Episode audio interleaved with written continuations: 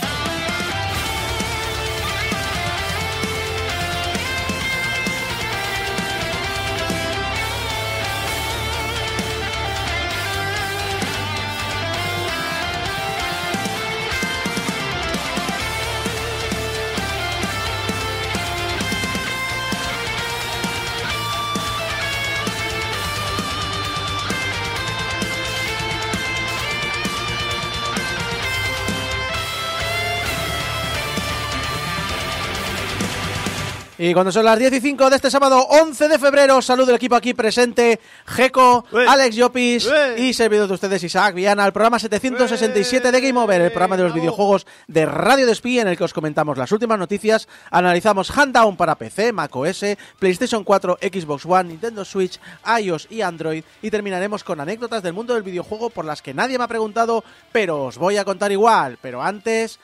Antes, un saludo a todo el mundo, un saludo al equipo que me habéis demostrado estas dos semanas que hacéis un programa magnífico y que, y que es que yo sobro, ya no hago, yo no pinto nada. Pues aquí en si el no hubieras programa. venido hoy tampoco pasa nada.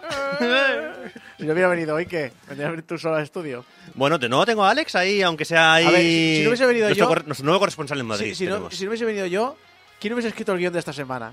Bueno, a ver, eh, algo nos hubiéramos, no sé, inventado. Seguramente habría, habría habido un especial sobre Detective Conan o algo así, ¿no, Alex?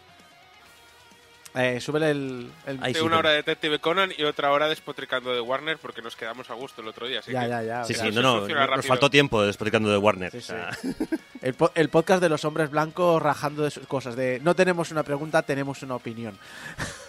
no, ¿Qué es, más, más que nada es exacto, es más que una pregunta, tengo una reflexión. Sí, pues, ¿Qué- ¿Cómo mola eso cuando pues- pasa en una, en una rueda de prensa, eh? pues- Que sale- pues escribes un post en un blog. Hala, Pues a la te gilipollas. vas a Twitter Eso. con Elon.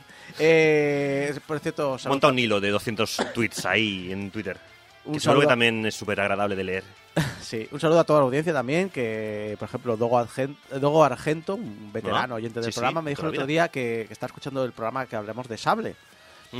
Y me explicó que eh, en francés, según él, ¿eh? yo no lo he comprobado, ¿eh? pero me dijo él, que en francés arena, en francés es sable.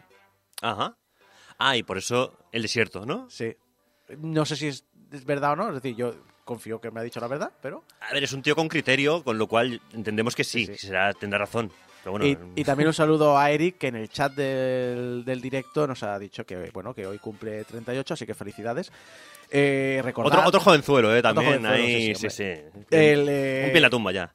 El, eh, recordad que si nos escucháis el programa en, en diferido, pues nos podéis escribir por todas las redes sociales, siempre como Portal Game Over, pero que si nos escucháis en directo, eh, pues en YouTube, youtube.com barra Portal Game Over, emitimos ahí los programas en directo y tenemos el chat en directo con el que, bueno, pues está Taylor, está Mm. Nit, está MMH, está Wolf, está Alex también escribiendo en el chat. No, no, y si, Está si gente escribiendo YouTube, en el chat en si directo. YouTube, aparte de vernos las caras ahora mismo en directo, también puedes ver ahí a Alex, con, que, que no está con nosotros físicamente, No, está- tiene un bocata. Pero tiene un bocadillo ahora mismo, se está, se está comiendo, y aparte se le ha puesto el pelo medio Sonic. Sí, se ha quedado así medio azulado. Y está muteado, creo, porque no... No, yo Ah, no. estoy- a- hablando estoy. Bueno, voy a hablar. El tema es que no sé si tú me muteas ahí porque tienes el control de la mesa hoy. Sí, mira, ahora por ejemplo ya no te escuchamos, ¿ves? sí, sí, efectivamente, no te escuchamos. Eh, bueno, vamos a recordar, vamos a hablar de otras cosas. Vamos a, a charlar de, bueno, de una cosa que, que- que nos gusta mucho hablar aquí. bueno, de- del mal. Del mal. No, bueno, no es el mal. Bueno, depende para quién. Si eres del, del Patricio de esta semana, de vengo a vender a mi Sega. Patricio, sé fuerte. Sega, sé fuerte. No, comenzamos con noticias económicas. ¿Sabíais que Nintendo ha corregido a la baja las previsiones de beneficio de este año fiscal un 7,5% tras saberse que había ingresado menos de lo esperado en su último informe financiero? No. Sabéis, No, noticias no, no. económicas, ya sabéis, estamos en inflación, Las noticias la económicas crisis. son cosa tuya. O sea, ya- ya- Los datos son cosas mías. los datos que te, lo que emo- te mola, para ti. A mí las emociones no me gustan, me gustan los datos Yo venía a de fríos y, y secos. Yo venía a decir cosas Bonicas. rancias, ya está. Vaya. secas, ya está. Es decir, datos, a mí dame los datos. Como yo necesito datos, datos, necesito datos. Bueno, pues hablamos de datos. Danos input. Queremos Bueno. input. Nintendo, Nintendo, estas previsiones económicas que tiene, estas juntas de accionistas que se monta, estas decisiones de alto nivel. Eh, me dice también Wolf en el chat, también ha, cor- ha corregido, pero a la alta, el precio del Zelda.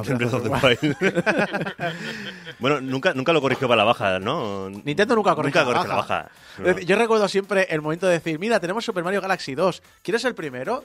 No lo hemos bajado de precio. Tómalo, 60 euros. Sí, sí. Para ti. ¿Qué quieres? ¿Cómprate el 1 o cómprate el 2? ¿Vale lo mismo? No, porque como tienen la calidad que no, nunca baja, Nunca baja, evidentemente ¿no? tampoco, pues tampoco va a bajar el precio, ¿no?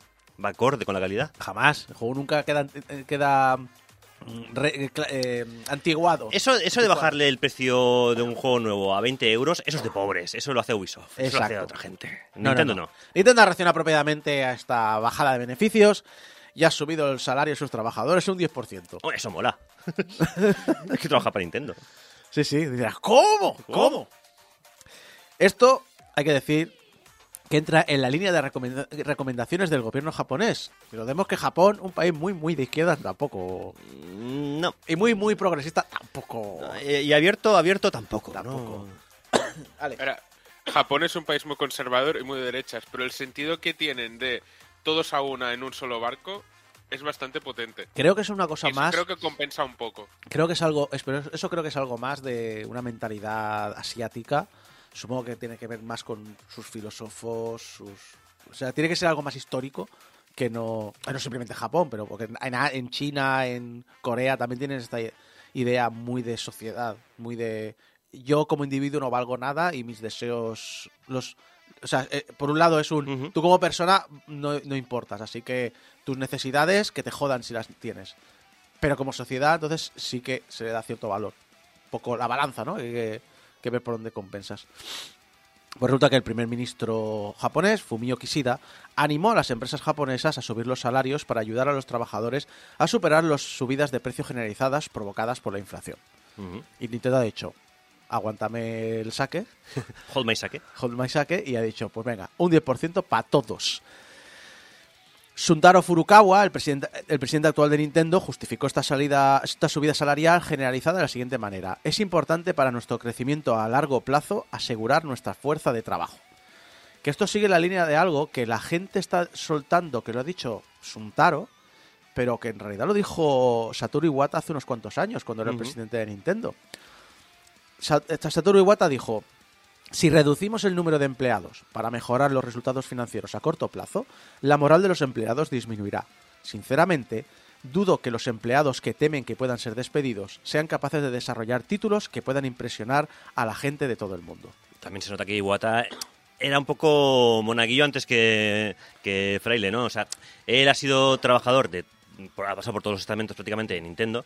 Entonces sabe precisamente lo que es un trabajador motivado y lo que no. Entonces, Bueno, él A ver, venía, se él venía de agradece HAL, bastante, ¿eh? él venía de HAL, Ujú. eh, es decir, él cuando ya entró en Nintendo ya tenía cierto caché.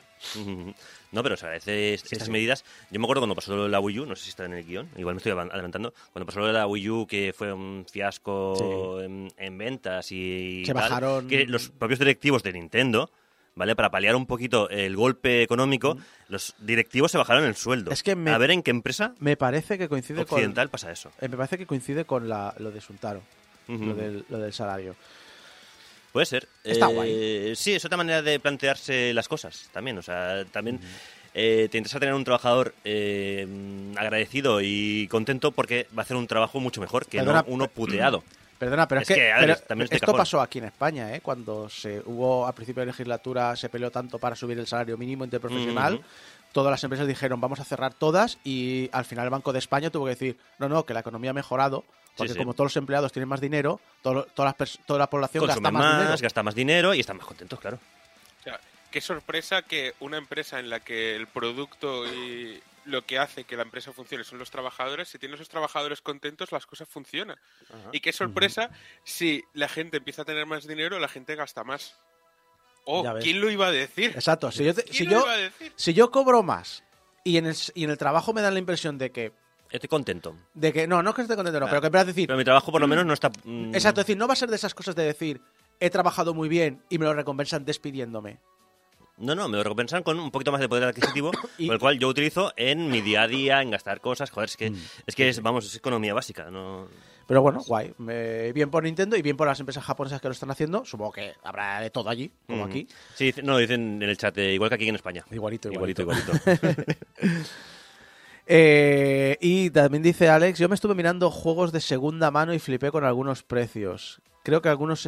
Sí, el problema... eh, Te recuerdo, Alex, que, que yo miro mucho el tema retro y, y una de esas cosas que, que me aporta es reírme mucho de la gente que se flipa con los precios. Hostia, sí. A mí me Los- gusta los de mucho- Wallapop. Sí, no, no, en Wallapop eh, tengo, tengo esto de la... Cuando pones algo favoritos, cada día te dice, mira, de Tengo esta esto. palabra que te has guardado, tengo estas novedades. Y es muy divertido cuando ves que alguien ha puesto, tengo este ordenador con caja 180. Y al cabo de tres días, 160. Y al cabo de tres días, 155. Y al cabo de tres días, 150. Y va, va bajándolo cada día un poquito. Entre Wallapop y es un poquito el festival de las risas, ¿eh? Sí, Sobre todo con el risa, mercado, el mercado del retro es... No, pero te cuentas cosas Pero- también a buen precio. Y si, y Sí. si tienes paciencia, lo encuentras al precio al que tú quieres. Alex. Alex. De segunda mano te encuentras cosas muy baratas, pero no de Nintendo Switch. O sea, yo es, es que estuve buscando porque me quería comprar un juego más para llevarme aquí a Madrid. Y, es que estuve flipando que en el CEX hace años no eran tan caros los juegos. Han subido mucho. Te los dan baratos si llevas juegos, pero si compras porque compras, ¿no? Mm. Sí, sí. No, y, la, y la especulación que dice Wolf, ¿no? De sale la reserva de los amigos Claro. del nuevo Zelda. Se acaba y a los 10 minutos ya hay un amigo de estos 60 euros en Wolf. Esto desde la Wii, desde los tiempos de la Wii, que, se, que estaban por cuenta gotas y la gente a la que aseguraba una reserva po- abría ya directamente la, la venta en eBay. Eso ya me acuerdo. Pero bueno, sigamos hablando de Nintendo, de cosas más bonitas, porque esta semana hemos tenido un tradicional Nintendo Direct y se han centrado en hacer algo muy loable. Ujú. Hablar de títulos que vamos a tener en breve. Esto mola. Se está poniendo de moda y mola mucho. Muy en breve en algunos casos. Brevísimo. en Como- bueno, algunos están ya. creo, ¿no? Inmediato. Es en breve. Y obviamente todo Nintendo Direct también, tradicional Nintendo Direct, también tiene algo tradicional que es los quejicas. Los Bueno. lloricas en las redes diciendo que ha sido el Nintendo Direct más flojo que recuerdan. Pero esto, esto siempre es así. O sea, siempre ha sido el peor Nintendo Direct de, de la historia. Siempre. Hasta que salga el siguiente Que sea el peor. y será el peor, lo mismo. O sea, Sí, sí. es decir, me sacas un Nintendo Direct con juegos buenos a todos los niveles. De, ¿quieres indies? ¿Quieres triples A's? ¿Quieres japonesadas? ¿Quieres... Las tienes todas. Todas. Es que incluso, incluso algunas, mira, las tienes, o sea, son todo para ya. so- si no para el verano, como muy tarde, es que algunas ya están incluso ya en el- la Store. Eh, mira, para verano, la vendrán luego en físico, pero en la Store la tienes ya. para el verano, el 21 de julio, Pikmin 4. Pikmin 4. Pikmin 4 que, que luce mejor que nunca. A mí es una saga que me mola mucho los Pikmins, ¿eh? Las, eh, ¿Quién no querría tener cebolletas asesinas en su jardín? Yo que juego los de Cube y el de Switch lo tengo todavía pendiente. Es típico decir, hostia, es que me tengo que poner. Me, me da, o sea, cosas- Mm. problemas de señor mayor, ¿no? Decir, Sí. hostia, es que esto es un juego muy largo. Ya lo empezaré. Bueno, para problemas de señor mayor, los, de, los de Miyamoto, que veía a los Pikmins eh, como Sí. si estuvieran en su jardín. Dice la leyenda. pues No, era- era que- la leyenda también. Dice la leyenda que estaba viendo a sus hormigas, a las hormigas de su jardín trabajar. Exacto, y dijo, mira, me estoy imaginando eh, cebollas eh, psicópatas que les joderían la vida a esas hormigas. No, no, eh, aquí con Funsital lo hemos hablado muchas veces de que una de nuestras pesadillas es ver la horda de, de. Porque claro, tú ves un Pikmin y es, es un Ah, qué mono. Tú cuando ves una horda de 100 Pikmins que arrasan con todo, Con todo. dices, me cago en Dios. Cebollas psicópatas, ese sí, Sí, sí. mejor vamos. Más juegos muy esperados, The Legend of Zelda Tears of the Kingdom tiene un tráiler nuevo y se lanzará el 12 de mayo. También habrá edición coleccionista que incluye una caja metálica, un póster también metálico, unos pines y libros de ilustraciones. Sí. Y saldrá también junto con el lanzamiento del juego el 12 de mayo. Y sinceramente, me falta culo para meterme todo esto por él. Porque vamos, o sea, no, no- solamente el Zelda, sino todo lo que están lo, lo que presentaron en el, en el Nintendo Direct. Porque también la parte de los indies también telita. Pero es que claro, el Zelda nuevo, es que hay unas ganas ya. No sé si. Alex, ¿tú jugaste al Breath of the Wild? Sí, bueno, lo tengo que... me me de hecho, me lo he traído porque... Es que ya que estás jugando juegos de la Switch, tío. Un 20 o 30% y eh, quiero aprovechar estos días para jugar más. El, eh, el, eh, yo el Breath of the Wild también fue un... Vamos a darle... Es, es- es muy raro, porque Breath of the Wild yo lo veo el tráiler y, o sea, el tráiler, veo los vídeos y digo, está chulo, pero no me dice mucho. Y luego lo juegas y está de puta madre. sí, sí, está pero claro, ahora veo el, el nuevo, el, el, el Tears of the Kingdom, y no me entran ganas de jugar hasta que lo ponga y me pondré todo loco hasta que lo acabe. Pero a ver, eh, es un Zelda. O sea, los Zelda sí. sabes que otra cosa no, pero, o sea, fallarte no te va a fallar. Es muy complicado un Zelda te falle. Sí, sí. Muy difícil. Y el tercer juego esperado es el remake de Metroid Prime.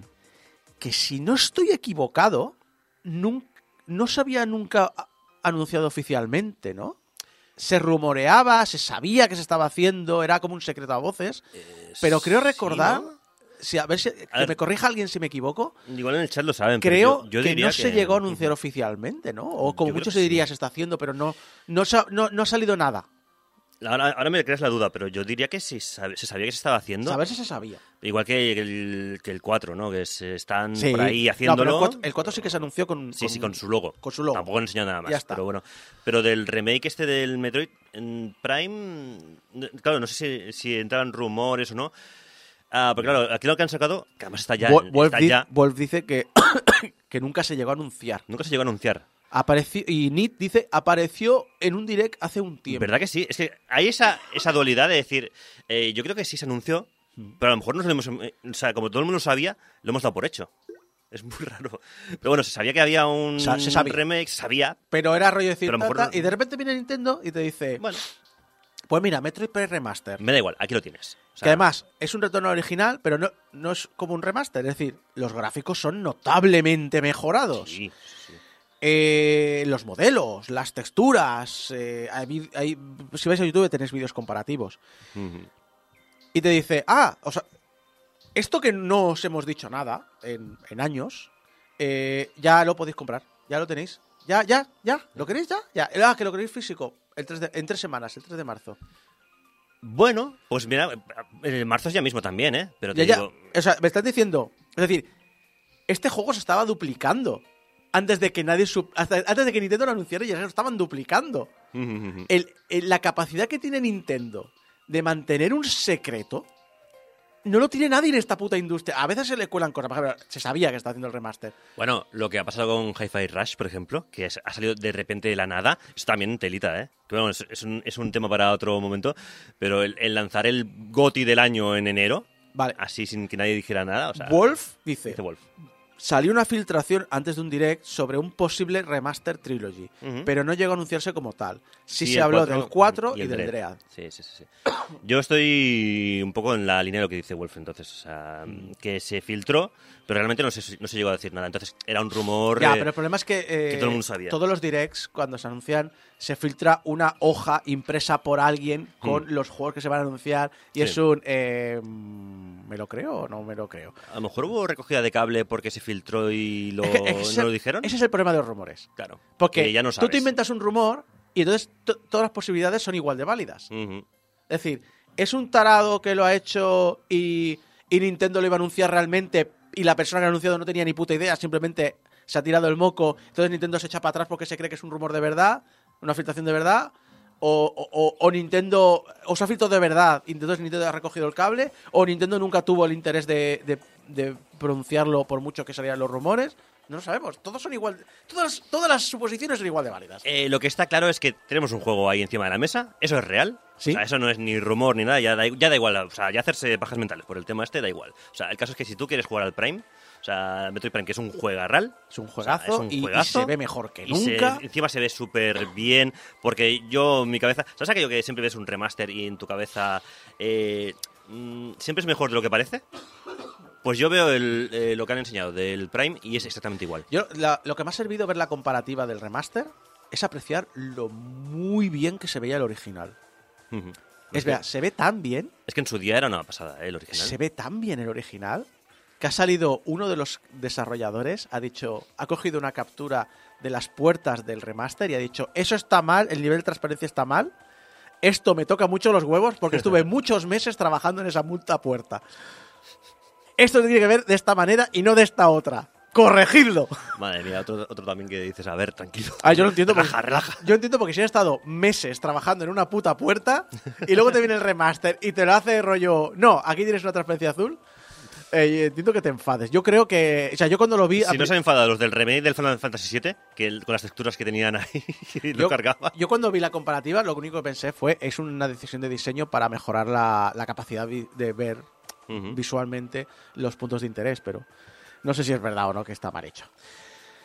Y aunque y este anuncio siguiente, aunque no es un juego, sí es de una franquicia que vende lo que no está escrito. Splatoon 3 ya tiene un pase de temporada que se lanzará en dos eventos. El primero sale esta primavera y nos, devuelta- nos devuelve a Cromópolis, que es la plaza del primer juego, junto con bastantes de sus localizaciones.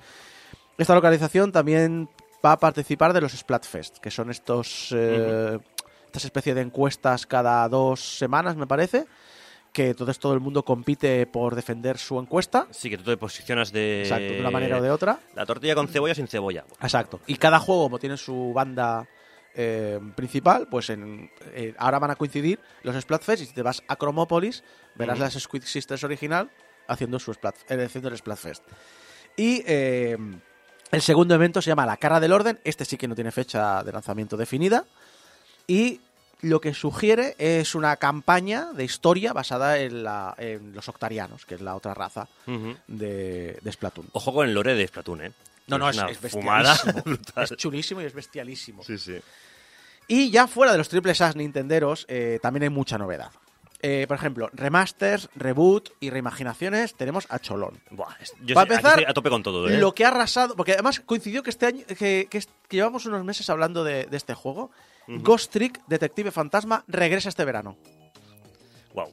Es que el que no le haya jugado este juego, Yo no todavía lo tengo pendiente. pues aprovecha porque probablemente sea el mejor juego de su creador, que es el de los Phoenix Wright eh, Sí, sí. y tal. O sea, a nivel de historia, a nivel de personajes, este juego es eh, imprescindible El, directamente. el, eh, hay, hay quien define que es eh, tiene el mejor perro de los videojuegos, Sí, Missile. Missile, que además es un Pomeranian eh, y es Best Boy totalmente. O sea, eso quien lo dice Tony, ¿no? Supongo que es, que es, muy, es muy fan de los perretes así chiquitillos, ¿no? También No, tenemos Y es cierto, ¿eh? Sí, o sea, sí. el perro es el mejor perro de los videojuegos probablemente, si no el mejor de los mejores. También tenemos uno que, pues, que se había quedado así como en el limbo porque tenía Que que también me va a salido- meter mucho por el culo este. Exacto. tenía que haber salido el, el año pasado por primavera y de repente desapareció del mercado. Creo, creo que coincidió con la guerra de Ucrania, con el inicio de la guerra de Ucrania. No sé si tiene relación o no, pero la gente lo relaciona, que es Advance Wars 1 más 2 Reboot Camp. Que ahora sí, este, esta vez sale y sale el 21 de abril. Otro que tal. Otro que si no lo has jugado, o sea, si te gusta la, la estrategia por turnos, este es buenísimo. Bueno, pero es que además es una reimaginación, entiendo. Es decir, no creo que sea exactamente igual. Exacto, es que encima te lo puedes tomar como si fuera una secuela eh, espiritual. O sea, no sé, tengo muchas ganas de. Porque lo que han enseñado además es que se ve precioso. Ya en, ya en su día se veía súper bonito con los sprites que tenía ese juego. Y ahora ya con el- lo que han enseñado en el direct, es que. Y además que sale en abril, sale ya. O sea, es que esto sale ya. Nada, todo en dos sale meses lo tienes. Sí, sí. Eh, un lanzamiento, un remaster que va a salir para tocar los cojones a los especuladores de eBay, que hablábamos Sí. antes, que son Batten Kaitos 1 y 2 HD Remaster. Tremendo. Otro, otro que tal también. Otro que también es. eh, si te gustan los RPGs eh, japoneses, este es eh, brutal. Y si te gustan las cosas cookies, pues tenemos Wheel of Katamari Reroll plus Royal Reverie, un remaster de la segunda entrega que la tendremos el 2 de junio. Pero yo tengo aquí una duda. Este no había salido ya. O sea, ¿no había habido, no había habido ya un remaster de, del llamado además Reroll de, de este Katamari? Eh, Del primero seguro, y me parece que el segundo este, que es este también. Podría ser, podría ser. O me pasa como, como estamos diciendo en el chat, ¿no? Desde que no sabes ya lo que ha salido y lo que no. Exacto. Y el último de los remasters, colecciones, relanzamiento, como quieras llamarlo, es Etrian Odyssey Origins Collection, que es un remaster de los tres primeros juegos de la saga. Y lo tendremos el 1 de junio. Es decir, con- solo con Batten Kaitos 1 y 2 y los tres primeros Etrian eh, Odyssey, tienes JRPG. Tienes horas hasta 2028. Sí, solamente sí. con eso. O sea, eso sí, son juegos largos, ¿eh? Porque Batten Kaitos es un RPG y Etrian Odyssey ni te cuento también. O sea, otro RPG de esos ah, largos y duros, además, eh, los Etrian. También tenemos secuelas, Octopath Traveler 2, que ya se sabe que sale el Ujú. 24 de febrero, pues anunció que ya hay una demo disponible que dura unas 3 horas y su progreso se puede trasladar al juego. Un poco como pasó con la, la demo del primer Octopath Traveler. Eh, Samba de Amigo, Party Central, es el retorno del clásico que comenzó en Drinkas y sale en verano. Te voy a decir una cosa, es el que más ilusión me hizo. ¿Sí? Porque no me- sí, porque no me esperaba para nada. Y a ver, que el Samba de Amigos es un juego súper absurdo, súper. No eh, juego nunca gracioso. ninguno, ¿eh? Pero a lo mejor es, es que es eso, es simplemente es un juego. ¿A ti te gustan los juegos musicales? Sí. O sea, eh, lo, lo que pasa es que, claro, yo, yo jugar, he jugado el de Wii. Y lo- bueno, el original, claro. El de Wii tenía la gracia de los, las maracas, pero claro, las maracas, al final el mando de Wii era lo que era, que se sí. dictaba la mitad de las veces.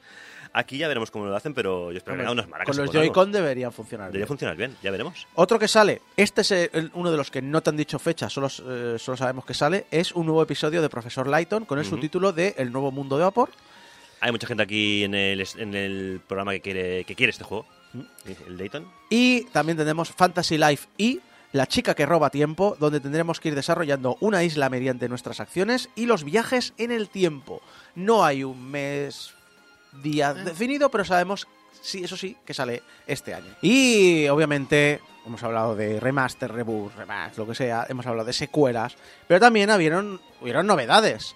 Eh, Disney Illusion, juego plataformas 2D con el estilo Oh. animado moderno, donde podemos jugar hasta cuatro jugadores simultáneos y que lo tendremos el 28 de julio. Ojo, es con un estilo efectivamente moderno, el de las Sí, series sí. de ahora. De la serie ¿Qué? actual, de Ajá. Mickey y demás, se ve muy chulo. Le he preguntado a- a- aquí al mayor fan del equipo de, de todo el tema animación y el que más sabe y el que más controla, que es Tony. Tony me ha dicho que tiene un poco de sentimientos encontrados con este juego. no, no ha desarrollado mucho más. Yo solo puedo ver por el tráiler porque es lo único que he visto de este juego y el tráiler se ve estupendo. es que Tony es muy fan de los juegos de, de- de Disney, concretamente de Mickey, de, de, de Mickey, de, de Mickey, de, mm, de qué? De Capcom, de ¿no? los, los de sí, los de los años 90, ¿no? El Castle of Illusion, Mickey Manía, todo esto. De Bueno, hecho, Capcom, Sega... sí, Capcom, Sega y bueno, y varias compañías que Era- tuvieron la licencia. ¿Cuál ¿no? era el cast- eh, ¿Era Traveler Tales o era otra? ¿Quién era la Ahora de- me pillas. No me acuerdo, no ahora no lo recuerdo.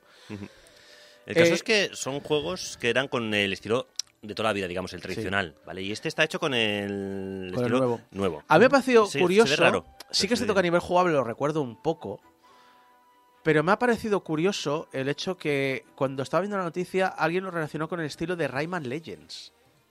Y yo... Mm, Es decir, vale que sí que a nivel jugable lo recuerdo un poco, sí. Pero yo es que lo recuerdo a cuando hicieron el- la renovación del estilo de, de dibujos animados de Mickey, que es, parecía más animación flash. Yo lo recuerdo más así, la verdad. Hombre, Rayman Origin son palabras mayores, esa es una buena, es un buen referente, eh, cuidado. Sí, sí.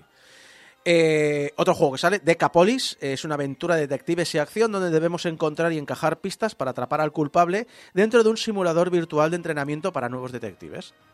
Os metéis de, de policías, os metéis en el simulador y de repente viene un hacker y lo cambia todo. Entonces se convierte en cosas, aquello en el simulador furro y entonces tienes todo el público. Ya has cogido a todo el público.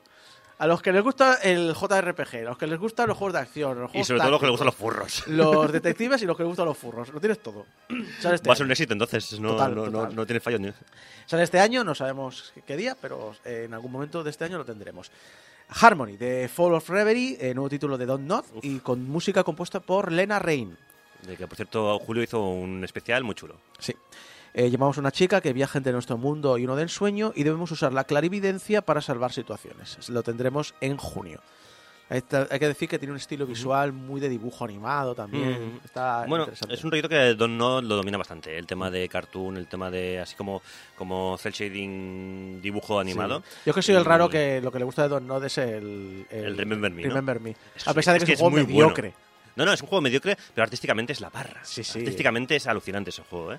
Pero bueno, y eh, la última de las novedades fue Master Detective Archives, Rain Code, otro juego de misterios y elementos sobrenaturales que sale el 30 de junio.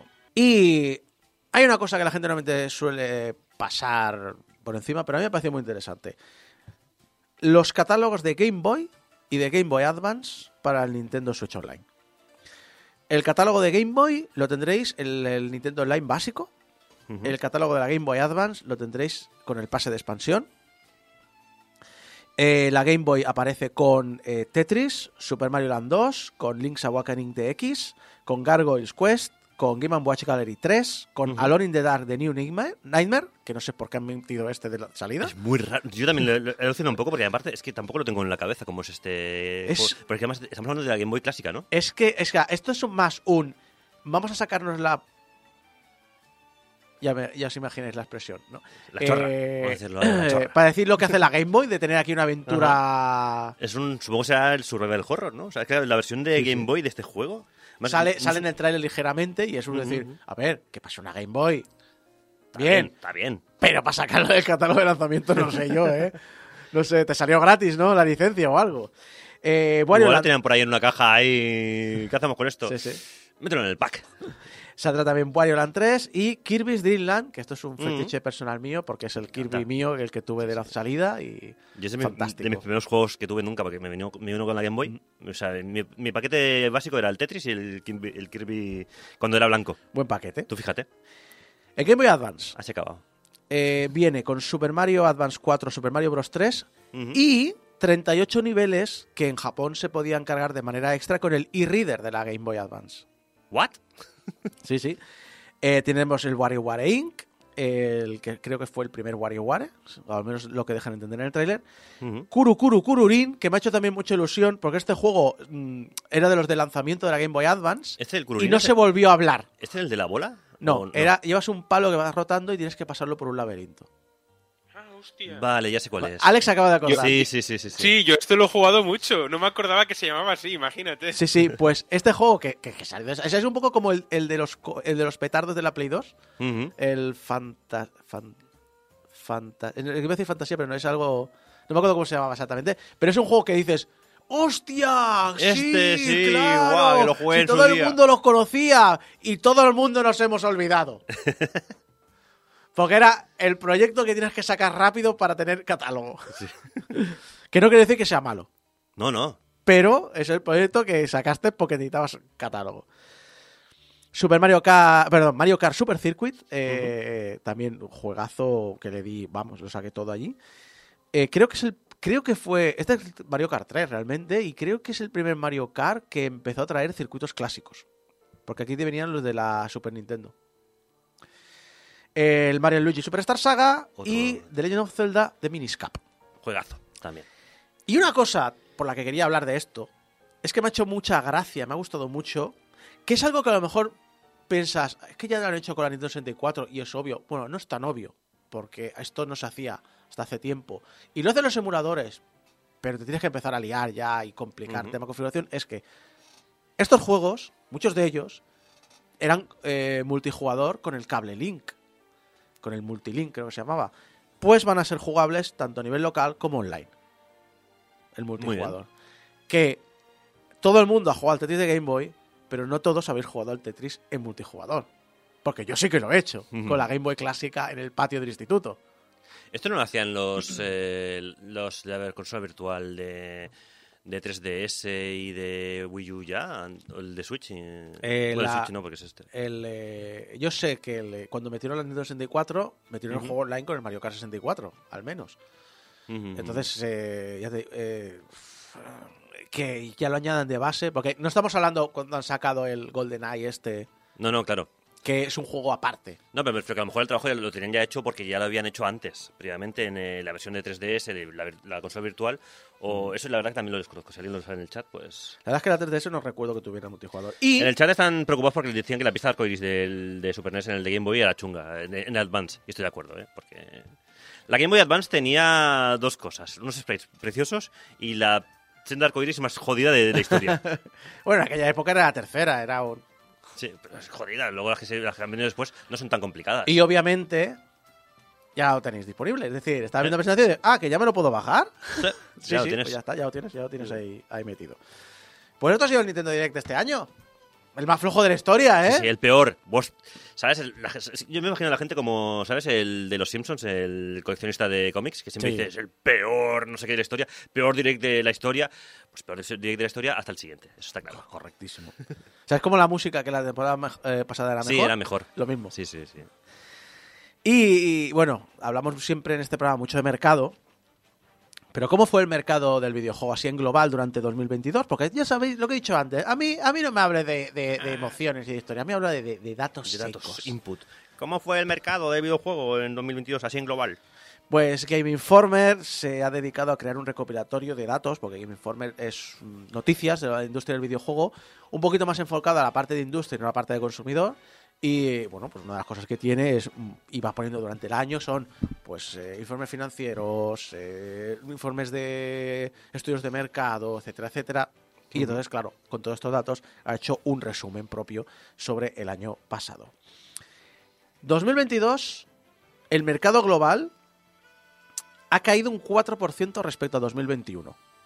Cosa que en parte es lógica y en parte se preveía porque después de un par de años de pandemia, Pandemia, ¿no? y cuando empezaron a relajarse las restricciones ya se suponía que muchos de estos servicios que habían tenido un, un- un- iba a decir un zoom, pero precisamente Zoom fue uno de los que ha, ha recibido este palazo, un, un boom durante la pandemia, obviamente se han resentido. Bueno, Pero es lógica. Aún, 4%. aún- aún no es tanto, un 4% teniendo en cuenta que la, ya la gente no está tan restringida en casa y tal. Exacto. Aún lo veo hasta mm, aceptable, ¿no? Un 4%. O sea, Sí, es, y- es, pero no, no y, re- tanto. y recordemos que hablamos de una industria que cuando la desglosas, el- esta la industria del videojuego como industria cultural factura tanto en un año como la suma del resto de industrias culturales sumadas juntas. Es decir, ha caído, pero aún así tiene un, un colchón, un margen bestial para resistir los problemas.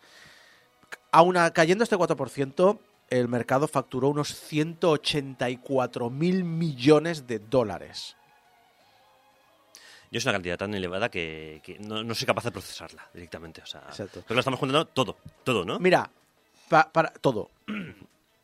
Pero también quiero hablar un poco de, de lo absurdo de las cifras que estamos alcanzando estas épocas. Si tú me facturas en un año 184 mil millones en todo el planeta, ¿cómo es posible que por Activision Blizzard King me pague 69 mil? 69 mil, luego Sí, lo sí. diré, creo que lo digo luego. Pero 69 mil es, es que es, es más que lo que... e- Es más de, que el mercado de consolas entero. ¿Es más de lo que factura el mercado de consolas entero o es más de lo que ha facturado el mercado de PC entero?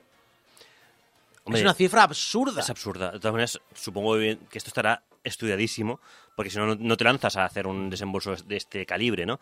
Pero sí, se les va a costar mucho amortizarlo, Sí, sí. no sé. Aún así, aún así, Además, vas a tener que seguir, seguir haciendo eh, gasto, claro. aún así, no sé si está pagando más de lo que vale Activision Blizzard King, pero aún así no habrá pagado de más tanto como ha pagado de los más por Twitter. Hostias. Para cargárselo, además para, para hacer... Se lo está se cargando. cargando, vamos. Yo me estoy riendo muchísimo. O sea, se está pegando una de tiros en el pie. El 50% de esta facturación vino del mercado móvil, el 28% vino del mercado de consolas, el 21% del mercado del PC y el 1% del mercado de videojuegos para navegador de PC. Que me sigue fascinando que siga habiendo un mercado de juegos para navegador. Yo te diría que incluso me pensaba que sería superior esto. ¿Sí? Al 1%, sí, sí, sí. Las ventas físicas han caído un 10% y representan casi 11.000 millones de dólares del total. Es decir, Ujú. 184.000 millones, pues solo 11.000 vienen de- del mercado físico. Y recordemos que el mercado físico es mucho más caro. Es decir, por lo que tú pagas por un juego en físico, a lo mejor estás pagando dos o tres en digital. Hay Sí. que tener esto también en cuenta. Si nos fijamos en sectores, las ventas físicas son tan solo un 28% del mercado de consolas. Es decir, ni un tercio del Ni mercado de consolas ya es físico, ni un tercio. Aquí en el programa somos muy hardcore y tal. Pero el- en el caso del PC es un 2%, El físico. El físico. Sí, sí, sí. Es- Y- y- esto, es lo, esto es lo que se ha quedado. Exacto, es un 2% y el 90% son la caja con un código. Recordemos. Exacto. Encima eso, ¿sabes? Sí, sí. Ya el mercado físico ya sí que podemos decir que, que ha pasado A mejor vida. prácticamente a mejor vida, sí. Por mercados, el juego más vendido en el Reino Unido fue FIFA 23. Oh, sorpresa. En Japón- Para sorpresa de nadie. Para sorpresa de nadie. En Japón fue Splatoon 3 Ujú. Y en Estados Unidos fue Call of Duty Modern Warfare 2. También para sorpresa de nadie. Para sorpresa de nadie. O sea, recordar, en Europa es Reino Unido, pero Sí. representando a Europa en general. ¿Será que en Españita no se vende Claro, FIFA, ya, ¿sabes? porque si hicimos Alemania, a lo mejor me metes el Euro Truck Simulator. Ah, el Eurotrack Simulator no sé, pero el Farm Simulator El en Farm Alemania Simulator. vende muchísimo, Exacto. ¿eh? Alex. El, Bueno. eh, no, no, espera un segundo. Pero quiero decir, en Europa, pongamos Europa, el fútbol, en Estados Unidos, matar gente y, eh, y en Japón, eh, lolicones. Los licones, sí, sí. He de decir que lo que sí que me sorprende, ¿no fue hace dos años que el juego más vendido fue el GTA V? Eh, recuerdo que ha sido, sí, es, Porque me suena que hu- que hubo un par de años que el juego más vendido era GTA V que llevaba 10 años. sí, sí, no, el juego tiene... Ujú. Es de 2013. El origi- Por eso originalmente que, que el 2013. FIFA ¿eh? 23 está muy bien, pero tampoco me parece. O sea, la sorpresa habría sido que siguiese siendo el GTA V. Eh, Eso es lo que eh, eso es lo jodido, porque yo no pongo en tela de juicio que este año salga el GTA V décimo aniversario y se vuelva a convertir en lo más vendido del año. Pero es que el tema es que eh, si no está lo más vendido, siempre está entre lo más vendido. Pues es que ya es por GTA Online, o sea, GTA V sí. te lo compras por GTA Online. GTA Online. Pero GTA Online se vende que suelto. cagas, ¿eh? Que el GTA Online se vende suelto. Sí, sí, ya directamente también. Pero bueno, el- digamos que también se. Claro, si tú compras el GTA Online, ¿te lo consideran también como copia del GTA V o ya va por separado? Creo que va por separado. El problema es que hacen muchos packs con el GTA V. Claro. El, eh, el, mejo- el juego mejor valorado en Metacritic fue Elden Ring y el peor valorado fue Postal 4 No Rehearsed. Tengo que decir que además es el juego que me compró Tony en nuestro enemigo invisible, ese que hacemos cada año, ¿vale? El cabrón de él me compró el Postal 4 sabiendo que era el peor juego del año según Metacritic. Y tengo que decir que doy fe de que es malísimo de cojones. Es divertido, pero es muy malo. Las nuevas eh, propiedades intelectuales han brillado por su ausencia. Sony, Nintendo, Electronic Arts y Activision Blizzard no sacaron nada nuevo, Wow. solo secuelas. La que más novedades en propiedad intelectual sacó fue el conglomerado de Xbox Game Studios, con tan solo cuatro. Le sigue Take-Two con tres y Ubisoft con una. O sea, fue el año de las secuelas y los remakes y pero y las expansiones y los pases de temporada y los juegos como servicio, pero juegos nuevos, poquita cosa. Qué poquito nos arriesgamos, ¿eh? Los, los, los triples As. Los juegos más cubiertos por la prensa fueron Elden Ring, Fortnite y Genshin Impact. Y las compañías más cubiertas fueron Nintendo, Microsoft y Sony. Curiosamente, las compañías más cubiertas no han hecho los juegos más cubiertos. No. Supongo que sería noticia por otra cosa. Los trailers más vistos fueron eh, League of Legends por su 2022 Season Cinematic, 140 millones de visionados. Poppy Playtime por su Chapter 2 Official Game Trailer, 54 millones de visionados. Es una cosa que, que cuando hablo con Funch a veces me, me explicaba, ¿no? La, nueva generación de videojuegos, ¿vale? Sí, sí, la sí. nueva generación de videojuegos son los juegos episódicos de terror para niños. Sí, los, como el Poppy Playtime, precisamente. Exacto. O el Bendy, o estos juegos que son así como terror. Turbio. Tipo Five Nights at Freddy, Sí. que se los puso de moda. Y sí, sí, es terror turbio de, de salto a la cara, directamente. Sí, sí, sí. De hecho, eh, hablándolo, se ve que también lo que hacen muchos niños, eh, que les gusta muchísimo esto, lo que hacen es, se ven todos los jump scares en YouTube y luego ya juegan sabiendo dónde está, ya, ya da igual el jump scare. Eh, y luego el tercer eh, tráiler más visto fue el Call of Duty Modern Warfare 2, que por los vídeos de banda MS-141, Music Video y Worldwide Reveal sumaron 38 y 30 millones de visionados respectivamente. Los juegos que fueron más discutidos en Twitter fueron Genshin Impact, Final Fantasy XIV y Elden Ring. Y finalmente, para que os sentáis viejos y descolocados, los youtubers más influyentes fueron Afmau, que con cuatro juegos logró 1.500 millones de visualizaciones, Compot, que con tan solo un juego logró 651 millones, y Inflamingo, que con 11 juegos hizo 628 millones de visionados. Aquí ¿Os que alguno de los tres? No. Aquí se nota que somos viejos porque ni idea de ninguno de ellos, vamos. O sea, yo no me entero ni de los viejos, porque me he enterado eh, anteayer que ha habido ahora una polémica. Sí, la movida de- con Auronplay, ¿no? De Auronplay. No, no, no lo sabía hasta, hasta, Uy, hasta hace un día. Streamers tochos españoles liando la parda, eso nunca ha pasado. Qué raro. Vampiro Existen, Vampiro o Existen. como lo conoce la gente, no sé por qué, como Vampire Survivors, eh, sabéis que ha salido en móvil hace ya, ¿qué? ¿Un mes? ¿Un mes y algo? Sí, ¿no? Sí, porque esta noticia ya tiene. A ver, huele un poquito sí, a ya, ya huele a ya. canelón, sí. Yo admito que eh, no me lo he descargado porque sé que eso es un pozo de oscuridad en el que no voy a poder salir. Exacto. La idea es, ¿por qué ha salido en móvil? Bueno, el, el creador de Vampire Survivors ha dicho que se vio forzado a salir en móvil por culpa de los clónicos. Es que. No es que sean clónicos, es que es el puto mismo juego, incluso con las mismas assets y todo. O sea, hay muy poca vergüenza en, la, en, las, eh, en las tiendas de, de móviles. Sí, sí, el Poncle, que es la compañía... Compañía que es... Ponkel, ¿no? Sería. Ponkel. Ponkel, es que es italiano. Ah, pues entonces es Poncle. Es Poncle, así, Poncle. Con, la, con la mano así para, para arriba, andiamo. Eh, Esto ves, Game Over clásico. Vamos a ofender, a a colectivos. Colectivo es igual, eh, están comiendo pizza ahora mismo. Poncle, la compañía, comentó que no es que salieran juegos como Vampire Survivors, es que salieron juegos para móviles que contenían copia del código del juego, Es que te digo, que- copiaban los gráficos, que copiaban la música, que copiaban los datos. Bueno, No, no, es eh, que es alucinante. Es que tú vas a, la- a las tiendas de, de Android, por ejemplo, y vas a ver eh, o sea, el Vampire Survivors tal cual, solo que con otro nombre. Y es el, o sea, a lo mejor le han cambiado los colores a los, a los, eh, a los personajes, a los fondos y ya está. Aún así diréis, bueno, pero que han tardado mucho en salir y el juego tampoco parece tan complicado. El diseño ya lo tienen hecho en PC, porque... Bueno, es que resulta que es que Poncle estuvo mucho tiempo buscando un productor, una productora, que compartiese su visión sobre la monetización. ¿Y cuál es su visión sobre la monetización? No ser predatoria con el jugador. Hombre, se agradece que haya alguien preocupado por el jugador para variar. También está bien. ¿La has probado? El- en la versión móvil no. Vale.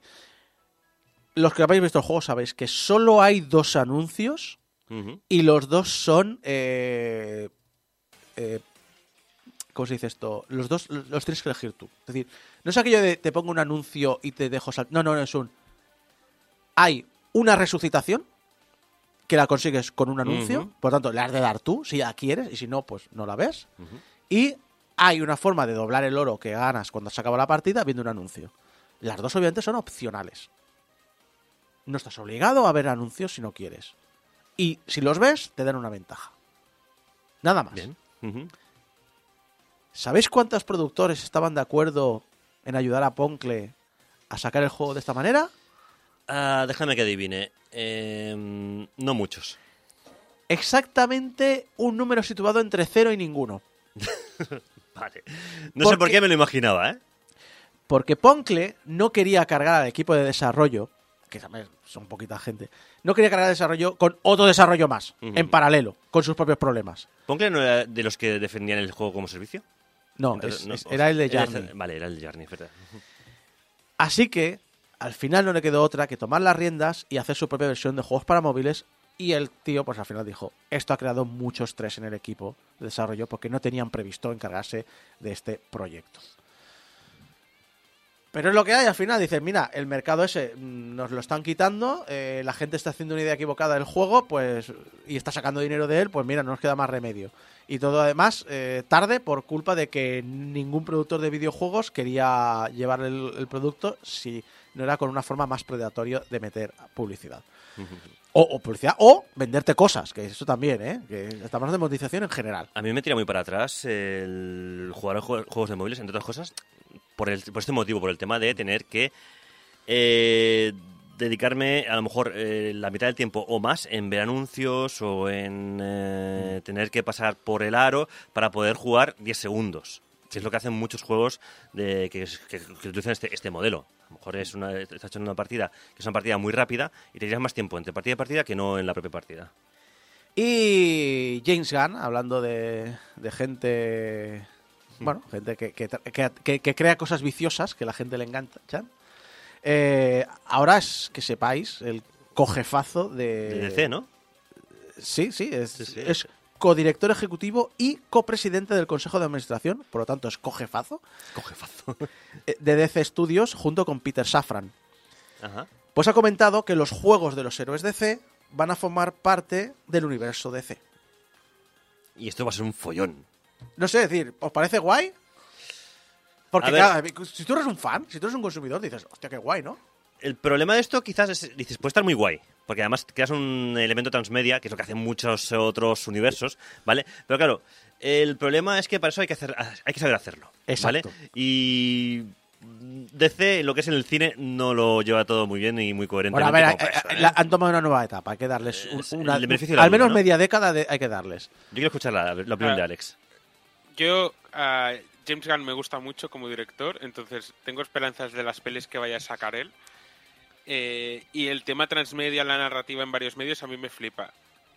Pero si todos los juegos que sacas de una franquicia tienen que estar conectados necesariamente con ese universo, limitas mucho también la creatividad. O sea, puedes hacer juegos que estén dentro del universo, pero también podrías dejar que hagan juegos que sean en plan, pues, otra cosa. Ahí está el problema. No sé cómo irá, pero a ver, a ver. Ahí está el problema. Puede ser un dolor de cabeza muy importante. Porque de hecho, Bill Roseman, vi- vicepresidente y director creativo de Marvel Games, ya dijo hace unos meses, bueno, ya hace, más hace ya medio año al menos, que no, que conectar juegos y películas sería un problema. Y su declaración fue, no queremos decir no puedes volar la luna porque el juego de este otro estudio necesita la luna. El problema está, es obvio de que hay que saber, claro, limitas mucho en el sentido de decir, oye, dame el guion del juego y te voy a censurar lo que puedes y no puedes poner en él. No, además hay una cosa. eh, en un videojuego puedes fliparte mucho. Sí, claro. En una película, hoy en día te puedes flipar mucho, pero me refiero a nivel narrativo o lo que puedes hacer con un videojuego es mucho más bestia a lo mejor de lo que puedas hacer con una peli. Entonces, ya te estás limitando y dejando que el videojuego sea más una peli que otra cosa.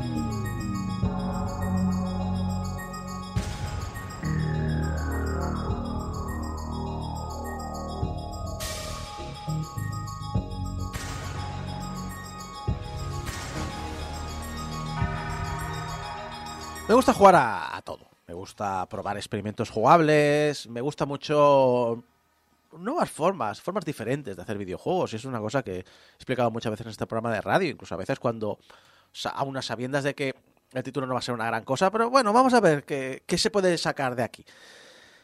Pero también, y eso también lo he hablado muchas veces aquí, soy un jugador de la vieja escuela. Me crié entre salones recreativos, con serrín en el suelo, con cintas de casete copiadas de mis compañeros de clase.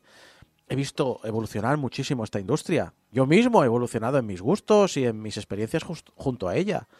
Y por eso me gusta cuando alguien, de vez en cuando, quiere traer viejas experiencias a los nuevos tiempos. Pero ojo, y en esto Jeco, a ver si tú también coincides conmigo. He dicho traer viejas experiencias a los nuevos tiempos. No simplemente hacer un juego de hace 40 años ahora. Y eso, creedme, habitual, es muy difícil. Es muy complicado. A mí me pasa un poco lo, mismo que a ti. A mí me gusta un poco lo que es la, a los 80 esta idealización que se hizo de los 80. Exacto. ¿vale? Porque en los 80 no todo era así. De hecho, me gusta mucho un meme de los 80 que dice, todo el mundo piensa que los 80 es esto, y sale pues luces de neón y tal. Los 80 fueron esto, y sale una mesa marrón con un cenicero marrón del McDonald's. Sí. Añádele hombreras, añádele aquí en Barcelona, por ejemplo, Kinkis, o sea, Sí, las sí. pelis del Torete y el Vaquilla. La gente no sé por qué piensa en neones cuando realmente los 80 fueron marrones. Es verdad, sí, sí. No, y en sintetizadores y en este tipo de cosas. O sea, es como. Sí, sí. eh, también un poco yo creo que se van a Blade Runner. Ale- Claro, Alex, Blade Runner tú- fue una cosa. Alex, a ti no te pilla tanto el recuerdo. Eh, ¿Tú sabías que los 80 eran marrones?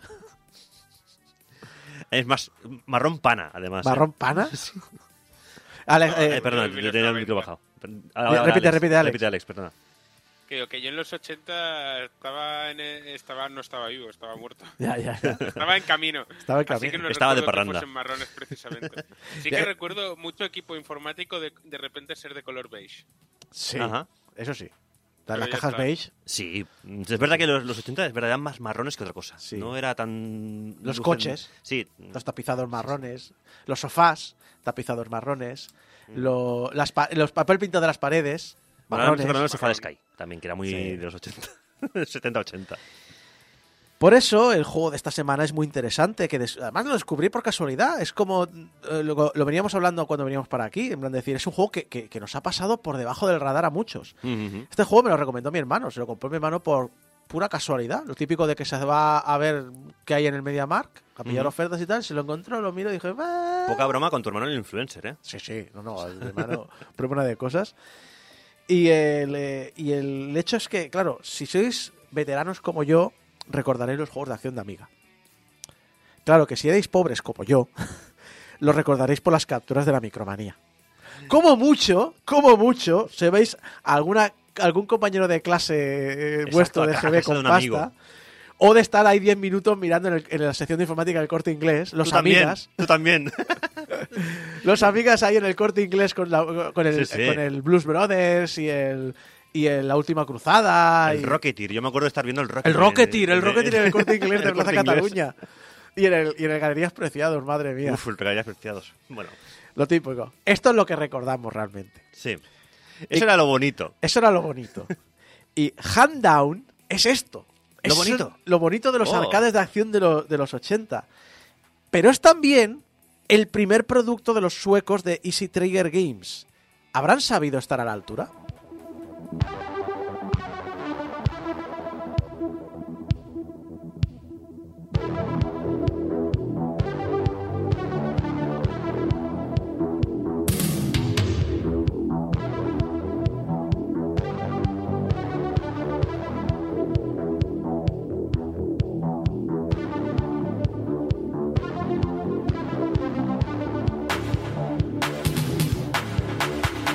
Down nos presenta un futuro donde el crimen gobierna las calles. Las naciones han caído y de las ruinas de la guerra solo se alza una sociedad sedienta de codicia. Las megacorporaciones mandan el mundo y aquellos que se adhieren a sus caprichos recibirán trabajo y protección. Si no, tan solo te queda convertirte en un criminal, donde las bandas callejeras están en guerra constante contra bandas rivales y las autoridades. Un futuro donde cuando los ciudadanos están en peligro llaman a las autoridades. Cuando las autoridades están en peligro, llaman a aquellos que ni les interesan las corporaciones ni el crimen, solo el dinero, a los cazarrecompensas. Y este Handown, esta aventura, la protagonizan tres de ellos. Tenemos a Anaconda, una mujer cuyo olor favorito es el miedo. Oh, yeah. A John Sawyer, un cibor cuyo grupo sanguíneo es AK-47. Ay, Dios. Y a Mowman, un robot que lo sabe todo menos lo que es la compasión. Ellos se ganan bien la vida convirtiendo el vivir en una enfermedad mortal. Buah, ya me has vendido todo. Esto es 80 puro. Estaba Alex eh, diciendo qué coño es esto. No he vivido yo esto. Sí, esto era los 80, Alex. Esto era lo que nos vendían los trailers de las pelis. A ver, hay que decir que eh, a nivel ochentero los trailers hacían mucho.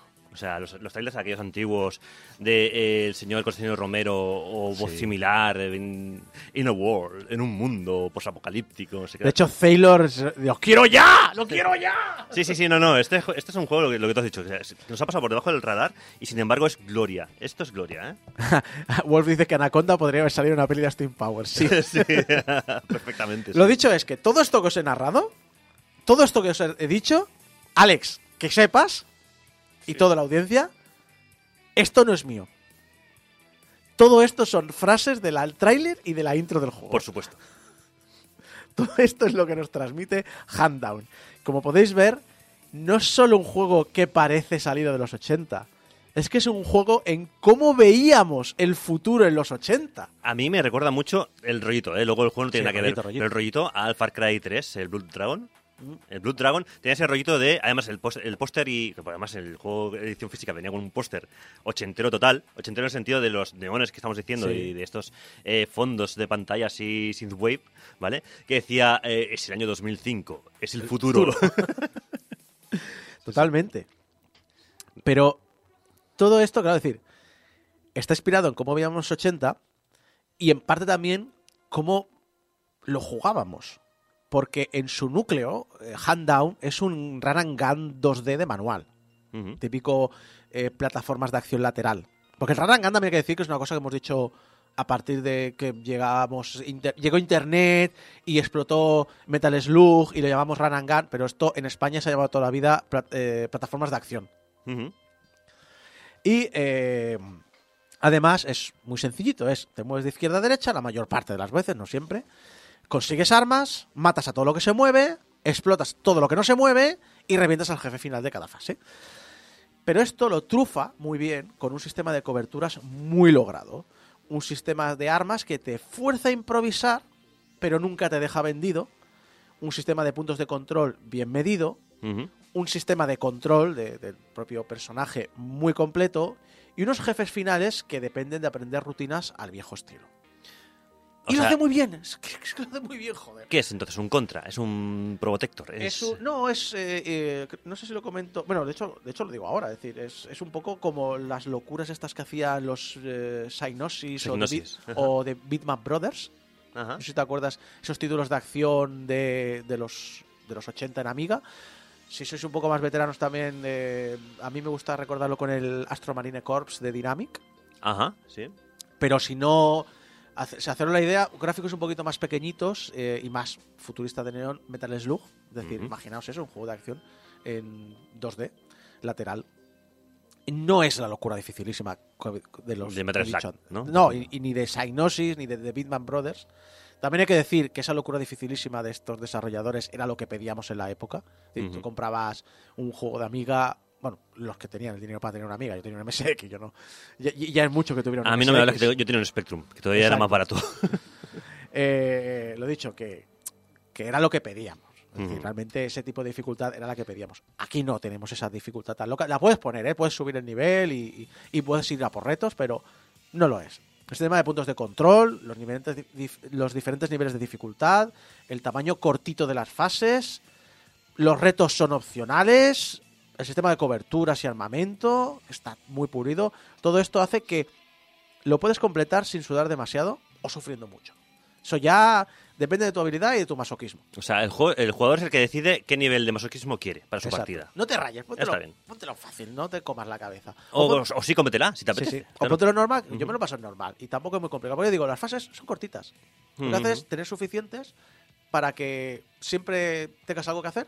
Y luego te dice, ah, bueno, pues tengo unos retos. Lo bueno además que los retos no hace falta que los consigas todos a la vez. Es decir, ahora te puedes centrar en uno, ahora te puedes centrar en otro. Claro, tienes cosas como contra todos los alijos, que está chulo porque empiezas a mirar un poquito. Hay alijos que se los lleva un tío y tienes que matarlo antes de que desaparezca, pero hay otros que tienes que encontrarlos porque están sueltos por la fase. Tiene ese tipo de cosas de exploración. Pero a lo mejor Ujú. tiene otro que es pásatelo eh, matando a un número con- mm, determinado de enemigos, o tiene otro que es pásatelo sin morir. Ya digo, ahí depende de tu nivel de dificultad y lo que quieras sacar. Y es propio, porque además tampoco es que te recompense nada especial. No merece mucho la pena. O sea, es solo más por. Me mola mucho el juego, quiero hacerlo más difícil. Nada más. Pero ya te digo que tampoco va a tener mucho tiempo para fijarte en esto, porque vas a estar más atento a todos los referentes del juego. Es que vais a ver Robocop. O sea, no vais a ver a Robocop, pero vais a ver la inspiración de Robocop, de Terminator, de Mad Max, de The Warriors, del Pressing Catch, del cine de artes marciales chino, del cine de samurái japonés, de Evil Dead, de Desafío Total, de la cultura punk, de Elvis Presley, de Rambo, y, y- bueno, esto es lo que he pillado yo. Todo, y todo bueno. O sea, yo no he visto, todo bueno. no he, no he visto ninguna referencia mala en todo lo que has dicho, ¿eh? Seguro que vosotros podéis encontrar muchas más referencias. De hecho, hay un, hay, hay un jefe final que la intro es. ¿Tú te acuerdas en The Warriors cuando habla al estadio? Sí. Es eso. es que es eso. Están haciendo eso. Tal cual. Es decir, es una barbaridad. Y, a ver, cada uno va a encontrar lo que le gusta. A mí, por ejemplo, me ha hecho mucha ilusión encontrarme que una de las armas disponibles, aunque no te la llaman así, es una Steyraug. Una Steyraug Mm. era un rifle de, de asalto muy particular, que tiene un, un- un estilo... toque raro, un sí. toque raro, que se veía mucho en- eh, durante unos años en las películas de acción de los 80 y de repente desapareció del mapa. Tengo que decir, lo estaba buscando justamente ahora en Google para ver cómo era este arma, porque digo, por el, por el nombre no me suena. Pero iba a buscarla y he dicho, ¿En sí. cuánto la has visto? Sí, joder, ¿Verdad sí. que te has acordado? Sí, sí, sí. sí ¿Y verdad que salía mucho en las películas de los 80 y de repente desapareció? Era la típica arma que llevaba al, al, al Loin, al, al Leun, que, bueno, como se diga el apellido, que es, para que no lo conozcas, el chino de la coleta. El chino de la Es- coleta es, el típico, la típica arma que llevaba este tío, ¿sabes? Lo dicho, es decir, hasta ese nivel de detalle absurdo tenemos en el diseño de este juego.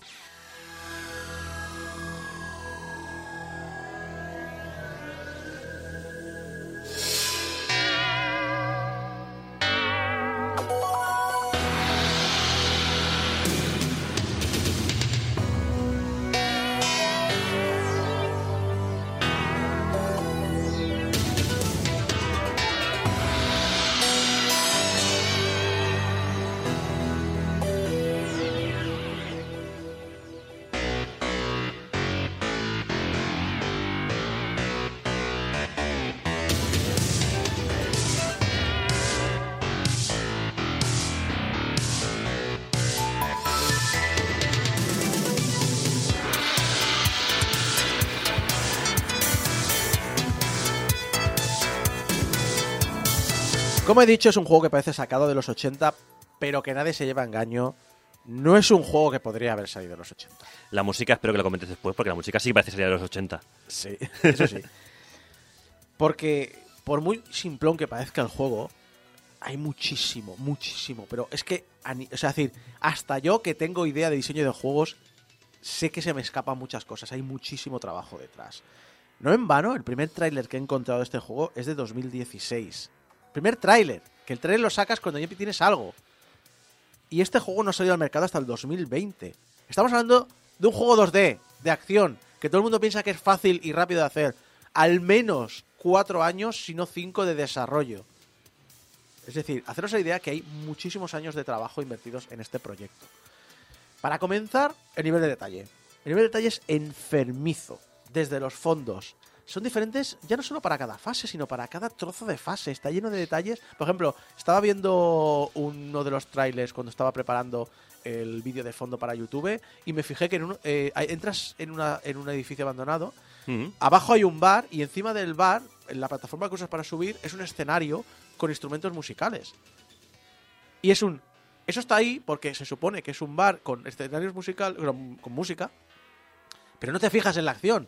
Pero hay alguien que ha tenido que estar dibujando todo eso y poniéndolo ahí. Es decir, tenemos eso.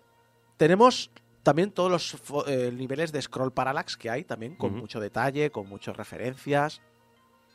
Tenemos los escenarios también con pintadas, tienes ventanas rotas, tienes rutas secretas, muy ligeritas, pero las tienes. ¿Sabes si son mucha gente en este estudio? Porque al final estás hablando, de un estudio eh, que es Nobel, que es sueco. No, no, pero... eh, está, está en la web, la web están. No recuerdo. no- ahora no Porque recuerdo si encima son poca gente, o sea, este nivel de detalle, este nivel Sí. enfermizo de... Pero es que si son poca gente y han tardado cinco años, lo entiendo. Pero es que si son muchas. O sea, y aún siendo poca gente es mucho Es dinero. mucho, ¿eh? es mucho, sí, sí, son sí. bastantes cientos de miles de euros. Y estamos hablando de una primera obra, es decir, eso es eh, inversión de ellos de tiempo y de, y de, y de recursos de ellos, de dinero. No recuerdo si es Coffee Stain los que están detrás de ellos o algo así. Los que han producido el juego, pero realmente ha sido una inversión. Han visto el juego y han invertido. Además, el primer trailer de Ujú. 2016 se nota mucho más novel que lo que ha salido después. Por lo tanto, ha habido interés por parte de la productora en que este juego salga bien. De hecho, para el tráiler han montado una recreativa. Es decir, que quiero decir, se han gastado dinero hasta para hacer el tráiler. Es decir, realmente se, se lo han currado muchísimo. ¿A qué te refieres, perdón, con montar una, recre- una recreativa? Hay, hay, hay, hay- salen unos planos de una recreativa y obviamente pues ah, eh, vale, que es, es como... lo vale. que salga en la pantalla Ujú. será un O sea, es un tráiler de imagen vídeo. real, pero que han enfocado una recreativa, una, ¿no? una recreativa, sí, Ajá. sí, y, y hay unos planos así, lo veréis en el vídeo. Lo he puesto en el vídeo de YouTube de fondo. Si Me recuerda también un poco a la movida esta de las películas así en plan ochenteras, eh, pero que son hechas ahora. ¿Sabes? Sí. Rollo con Fury, eh, con Fury, ¿no? Es la de Con Fury, sí. con Fury, que ahora sacan la segunda parte con, con Schwarzenegger. Sí. A ver cuando la sacan y tal. Pero que es- estas movidas que son eh, nostalgia ochentera, eh, pero entendida ahora. Sí. Lo que dices ahora. Que dices, sí, o sea, es la el arma letal llevado al exceso. El, el último gran héroe, ¿vale? Pero todavía más paródico. El fetiche de, de- de los 80 eh, y olvidándonos todo lo malo de los 80. Eh, sí, exacto. Es decir, es coger esto como la ide- idealizarlo. es lo que Sí, es, es una versión de fantasía. De, a, mí, a mí sí me parece. Es decir, Gris, por ejemplo, aparece en un momento en el que la gente tiene nostalgia por los años 50, porque Sí. obviamente todas estas cosas son, son generacionales. Obviamente es una versión fetichista de los 50. Los Ujú. 50 no son así. Y esto todavía es mucho más fetichista. O sea, esta, esta imagen de los 80 de cómo molaban los neones, cómo molaba todo esto. Pero en gran parte fue porque explotó el cine de acción absurdo. Un absurdo, el cine de acción. Es cine de acción absurdo. Es decir, pasamos de cine de acción más o menos serio, que viene de esa época eh, depresiva en Estados Unidos, que había muerto, que, hasta el presidente de esos Estados Unidos era víctima del crimen. Y entonces salen ese tipo de películas de justicieros, rollo Steven Seagal, rollo Charles Bronson, rollo Chuck Norris. eh, Dirty Harry, Harry el Sucio y demás, que es una acción más seca, más seria, más directa, y que es un poco también que bebe del western, ¿no? Es decir, los tiroteos son muy secos muchas veces. Y de repente te llega el, no, no, que tenemos dinero para hacer explotar cosas. Y nadie se las cree, pero es que da igual porque no queremos que nadie se las crea. Exacto. Y de repente sacan ahí la película esta del Charles Bronson, donde sacan un tío de repente de la nada, un puto bazooka, y revienta a uno que se ve que es un muñeco totalmente, pero da igual, lo revienta porque, porque hay presupuesto para hacer Exacto. una explosión. y Ya está. Y ese, ese es el fetichismo de, de estos 80. más fantástico. Lo he dicho, cada fase, es que cada fase es prácticamente única en su diseño. Es currada en todos los aspectos. Es imposible, sin la cantidad de memoria RAM que tenemos hoy disponible y en las técnicas de diseño de videojuegos que tenemos hoy disponible, haber creado esto en los 80.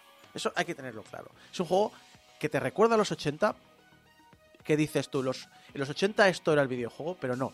En los 80 esto era la sensación del videojuego, no el videojuego. Es que en los 80, los videojuegos que habían eran los videojuegos de los 80. Entonces, tu imaginación es el que ponía la gran parte de. O sea, eh, había un juego, ¿vale? Y luego estaba tu cabeza. Entonces, Sí. tu cabeza es la que ponía. Pero yo digamos, creo que- todo que lo- pasa siempre todo eso, alrededor. ¿eh? Sí, sí, sí. Es decir, y, y los 2000 también. Pero ¿eh? bueno, es que pasa también con las series de dibujos animados de los 80, por ejemplo.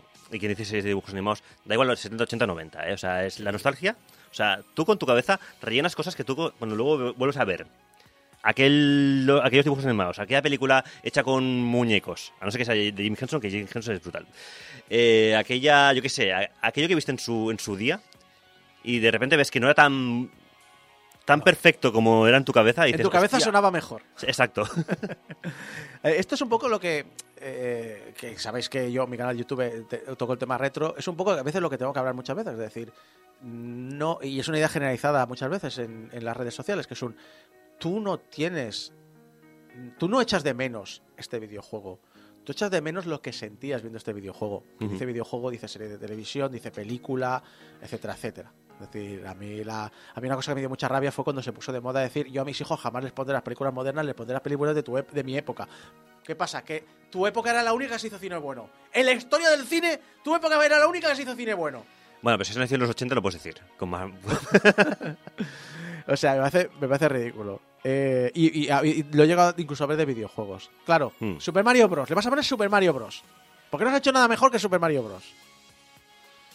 En fin, bueno, ya sabéis Hombre, que... si quieres traumar al niño de por vida, ponle un Ninja Gaiden. Ponle algo así. ¿sabes? Pero también hay que hablar de la enorme variedad de animaciones de los personajes y enemigos. Aquí han ido menos al vamos a hacer una animación fluida, es decir, la animación es más. eh, el tipo de animación no es tan dibujo animado, no, no, no buscan eso y tampoco lo quieren hacer.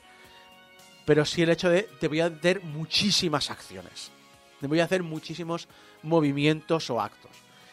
Y eh, también el cómo nos flipamos al reventar de una patada una puerta y una barricada Eso, con un eso. slow motion tan innecesario como molón. A ver, eh, yo creo que también ese es un poco de los de las claves que tiene, por ejemplo, la saga Yakuza. La saga Yakuza tiene un montón de secuencias que son slow motion o más que nada vamos a fliparnos. De manera totalmente innecesaria. Sí, sí. Pero que mola. Pero claro, tú, tú dices, tú llegas, llegas a, a- a una puerta de cristal y es un juego 2D.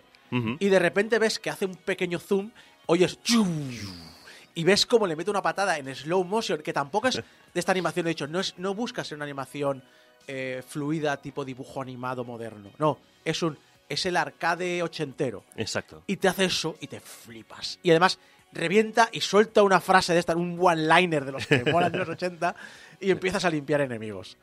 Claro, eso, eso es innecesario, pero necesario. Es decir, mm, No, no, no, sí, no sí. tiene que estar, pero mola un Sí, montón. entiendo que te haya flipado este juego. Me está flipando a mí, no lo- y apenas lo he visto. No, no, es decir, Zalo, por ejemplo, ha dicho, acabo de ver la página de Steam, estoy vendidísimo.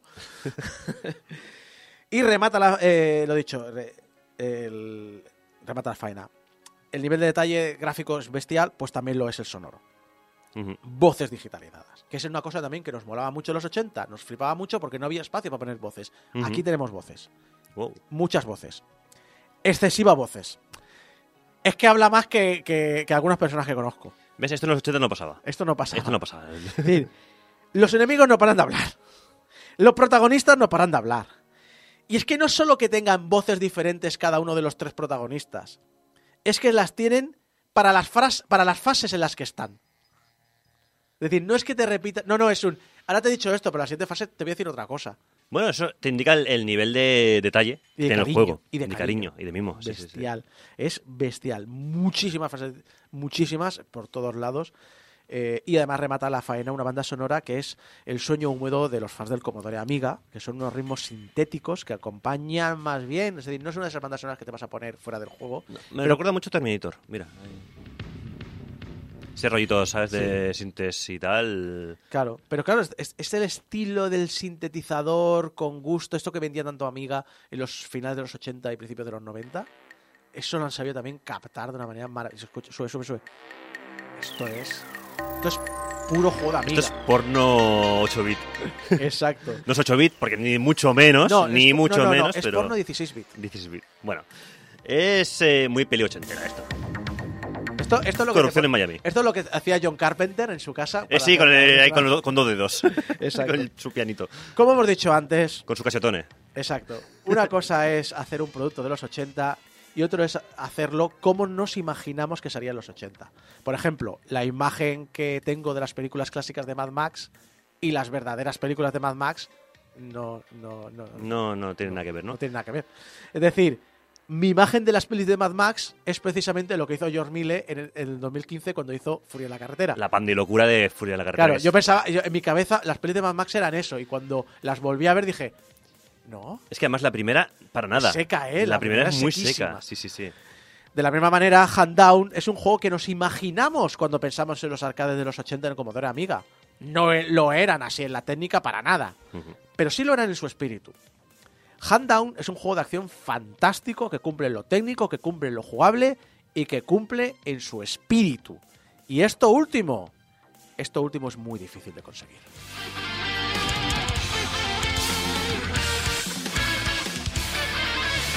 Imprescindible. Nunca se lo agradecerás lo bastante a quien te descubrió Mega Drive, porque solo con Mega Drive tienes acceso al futuro. Mega Drive 32X.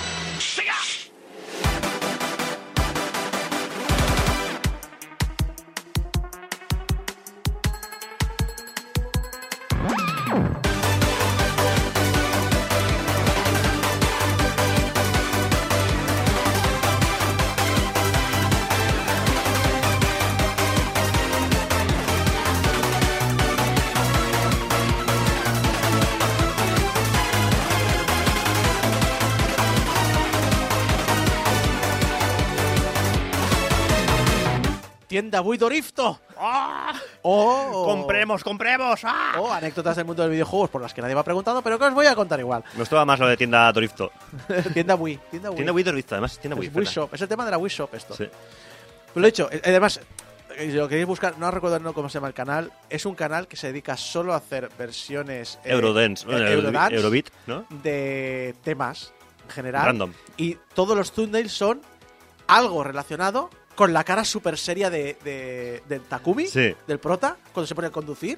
O sea, es decir, este tema, por ejemplo, sale el, la- la- el- ¿Sabes la bolsa de la compra de la tienda Wii? Sí, sí, sí. Con la cara super seria. Tiene también este, ¿eh? por cierto. Mira.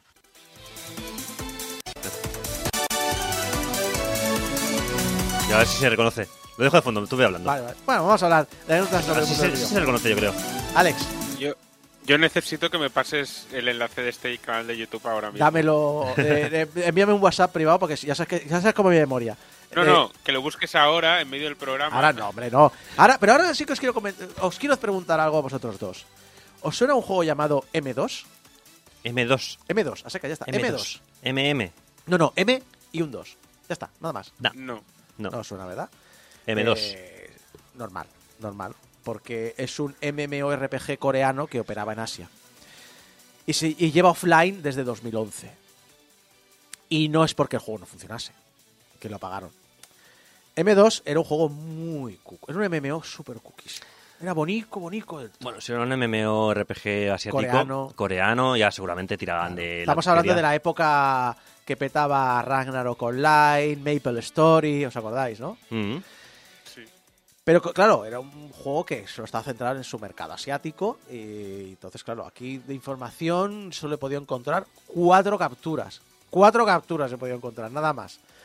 Eh, las podéis buscar por internet. Lo, para que lo podáis encontrar, porque obviamente por M2 os va a ser muy difícil encontrar. Yo te digo que acabo de hacer una búsqueda Eh, en Google con M2 y no me sale nada. Ya, ya, O sea, no. Tendré que profundizar un poco en el Eh, tema. la, compañía lo des- eh, la compañía que desarrolla este juego fue Sankando y lo explotaba la compañía Hangame. ¿Vale? M2, Sankando, Hangame y MMORPG, lo tendréis.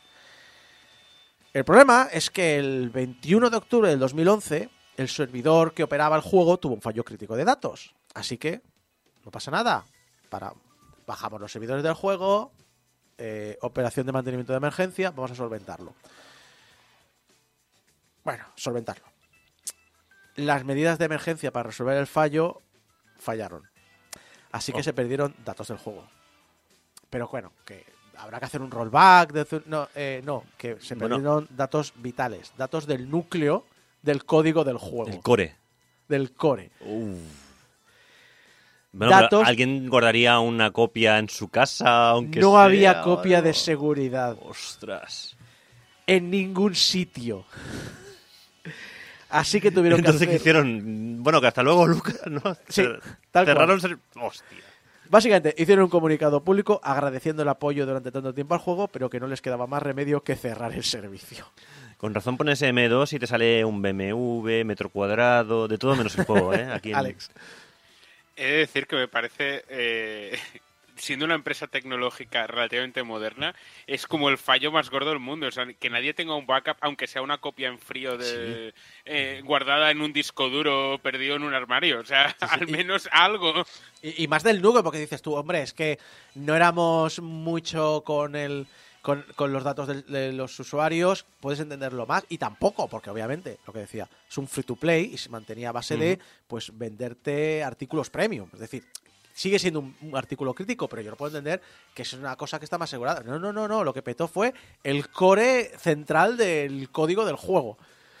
Y no, y, encima que no hayan copias del código del juego, que es que en algún momento tienes que tenerlas cuando has hecho pruebas. Es que parece impensable, pero ponerlo por el otro lado, tú imagínate la cantidad de juegos a lo mejor que si esto pasara no se, no se podrían recuperar. Porque a lo mejor no es un caso aislado, a lo mejor hay otros juegos del estilo que si por lo que sea petan, Ya, ya. no hay backup, no hay nada, se pierden hasta luego y todo lo que hayas gastado de tiempo y de dinero, porque además son en free to play, Sí, con lo cual la gente, dinero. claro, habrá gente que se habrá gastado ahí una y- y pasta. es un MMO, has generado comunidad y amigos.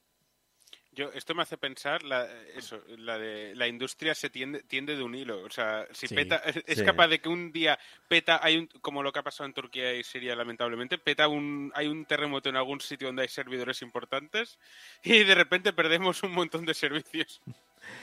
Pero ya veis, ya veis que, que lo que ocurre. Es decir, sí, eh, como eran, habían artículos premios, ofreció pues algunas compensaciones selectivas entre los usuarios, pero ya veis que en la era de los juegos como servicio, un fallo tonto te puede tirar abajo un imperio y millones de horas de disfrute de tus usuarios. Siempre se decía el rollo este de que si el día que Steam le dé la gana de cerrar o, o Epic o lo que sea, todo lo que tengas no es tuyo, es de ellos y lo pierdes. Pero esto todavía es peor. O sea, básicamente, o sea, un servidor de un juego que a lo mejor le has dedicado mil horas, de repente peta por una tontería y no hay manera de recuperarlo y ya está, se acaba. Pues sí. Y pasando a cosas más clásicas, más de las que sí las puedo tener yo. Y esta es una cosa que a ti te gusta especialmente, Jeco. Sí, lo, lo estoy viendo por encima, sí. Exacto. Además, ¿Hay ya, ya ya veo el título. ¿Hay algo más bonito que ver a Gandhi petando países usando bombas nucleares en la saga Civilization? Si lo hay, no quiero saberlo. ¿Te, que- imaginas el final de mm, el final de esta peli de V-Ball, la de Postal? Que al final Sí. salen Osama Bin Laden y el George Bush Jr. Cogidos de la mano, Sí. eh, dando saltitos por un campo mientras explotan bombas de fondo al estilo de eh, Doctor Strangelove. Ujú. Pues me lo imagino así, a Gandhi. Pero Gandhi es que, a ver, tengo que decir que ya sé por dónde vas porque a mí me da mucha rabia esto. Porque es una cosa que todo el mundo habíamos dado por bueno Sí. y resulta que no lo es. Exacto. Porque, joder, eh, era, era maravilloso. Era, era tan- de esas cosas que son tan buenas que, que es una Exacto. pena. Pero bueno, supongo que vas a poner el tema. Exacto. He venido a romper. La ilusión de la gente. Exacto. Es- eso es más bonito que ver a Gandhi tirando bombas nucleares. Es una de las anécdotas más recordadas y más compartidas por todos los fans de la saga. Porque seguro que habéis oído mil veces que Gandhi es un partidario de amenazarte con el uso de armas nucleares durante el juego debido a un bug, que cuando cierta variable interna del programa supera cierto valor, esta hace un overflow y da como resultado un señor de la guerra muy pintoresco. Pero hace unos pocos años, el creador del juego, Sid Meier, lanzó un libro hablándose de su carrera y eh, el libro se llama eh, Sid Meier's Memoir, A Life in Computer Games. Y este libro explica que no hay ningún fallo en la programación de Gandhi, que actúa tal y como se le programó. De hecho, es que actúa exactamente igual que al resto, porque todos los personajes, todos los líderes del mundo, sin importar quién sea, tienen el mismo código del juego, tienen el mismo guion. Y las palabras, respaldado por el uso de armas nucleares a la hora de amenazar, no eran palabras exclusivas de ninguno de los líderes. Qué pena. Es una lástima, eh, es muy bonito la Claro. historia. La leyenda del videojuego lo que contaba era eso, Sí. ¿no? Que de, de que Gandhi tenía, que es un poco lo que conocemos todos, tenía tan bajo el nivel de belicismo, Sí. a lo mejor lo tenía del 1 al 10, lo tenía al 1, que eh, en el momento que bajaba un poco más, daba la vuelta Y se volvía al día. y se volvía al 100, entonces claro, se volvía berserker y es cuando te amenazaba con las bombas nucleares. En palabras de Sid Meier. Es cierto que Gandhi eventualmente usará armas nucleares cuando India entre en guerra, al igual que hace cualquiera de las civilizaciones del juego, y en aquel momento a los jugadores les pareció extraño. El verdadero Abraham Lincoln probablemente tampoco habría usado armas nucleares con nadie, pero la idea de que todos los líderes deben marcar sus límites de alguna manera está ahí. Es cierto también que Gandhi amenazaba frecuentemente al jugador porque uno de sus rasgos principales es evitar la guerra, y la amenaza de una destrucción mutua asegurada era una manera efectiva de conseguirlo. Eso era de guerra fría total. total. Totalmente. Yo a. Gandhi no lo veo tampoco en plan guerra fría, ¿eh? A ver, pero es un juego que salió eh, Ya, ya. En, en las coletadas finales de una época que durante décadas marcó a toda una generación. Bueno, es- el primer Civilization sería o simultáneamente o casi casi posterior a la caída del muro de Berlín, probablemente. ya te digo. Andaría por ahí. Son cuatro generaciones, o sea, son cuatro décadas en las que, bueno, básicamente es que alguien que naciera al principio de la Guerra Fría ya tenía 40 años al final de esta. Es decir, eso marcó muchísimo la vida de- del planeta. También es cierto que otra de las particularidades de la civilización india era dedicarse al desarrollo tecnológico, por lo que también ocurre que es habitual que dicha civilización construya armas nucleares mucho antes que el resto de facciones. Entonces suma las dos cositas, Eh. te da esa idea equivocada de que Gandhi le gusta mucho el botoncito nuclear. Es que el momento de que venga Gandhi te diga ¡Boom, bitch! Siempre es, es como muy gracioso, ¿no? Exacto. Usar las bombas nucleares como medida disuasoria para evitar la guerra hace creer que Gandhi es un genocida, y esto es más debido a una percepción subjetiva de los jugadores que no de un error del juego. Y, a ver, ¿qué narices? Hablemos en serio. La narrativa emergente de esta sensación y el chiste interno que ha creado durante décadas entre sus jugadores, yo creo que ha valido la pena. Sí. Como dice el mismo Meyer, Gandhi lanzando armas nucleares es y ha sido siempre inherentemente gracioso, sin importar lo poco que ocurre en la realidad. Sí, lo que pasa es que aquí la realidad ha venido a fastidiarnos, la- a jodernos la experiencia, porque todo el mundo hayamos dado por buena esta leyenda y al final, una vez más, es una leyenda, es un, es un rumor que se hizo real. y Son no rumores, son rumores. Pero sí que es verdad, no sé, al primero que le pasó esto, pues le, le haría mucha gracia que, que Gandhi te amenazara con bombardearte nuclearmente. Dijo, a ver, Pues sí. Y bueno, os he chafado de esto, pero es lo que dice Sinmeyer, que dice, pero gracioso. hombre, gracioso es, desde luego. Y hablemos también de otras cosas eh, muy populares hoy día, que es el, eh, tema de Tolkien, que Ajá. creo que... Yo recuerdo cuando era chaval, Tolkien era como, oh, sí, Tolkien es uno de los autores más reconocidos. ¡Una polla! ¡Una polla! Porque cuando llegó el siglo XXI y Peter Jackson ya, esto se disparó. Ahora todo el mundo es un experto Tolkien. Todo el mundo. ¿Qué? Nos vamos a diseñar con los hobbits. No vamos a... es que he pensado, digo, música de, de Hobbits. Pues eso. Y obviamente, lo he dicho, en los och- 70, 80, en los 70 ya había la asociación Tolkien, es decir, Mm, mm. Tolkien ha siempre ha sido muy popular y obviamente que significa que ha habido muchos juegos basados en las aventuras de J.R.R. Tolkien. Ha habido siempre mucha afición y un género que había mucho movimiento en los 80 era lo que se llamaba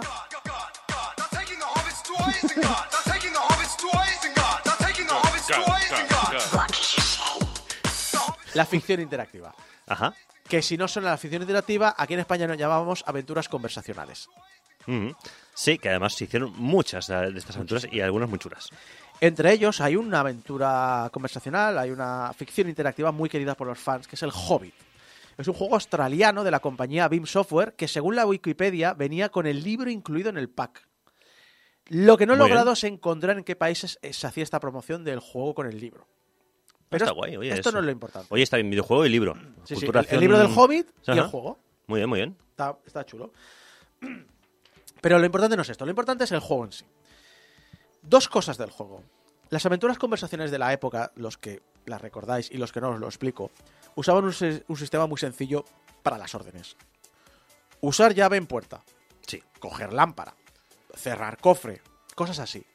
Verbo y, Y predicado. Verbo y sobre lo que caía el- el- la acción de dicho verbo.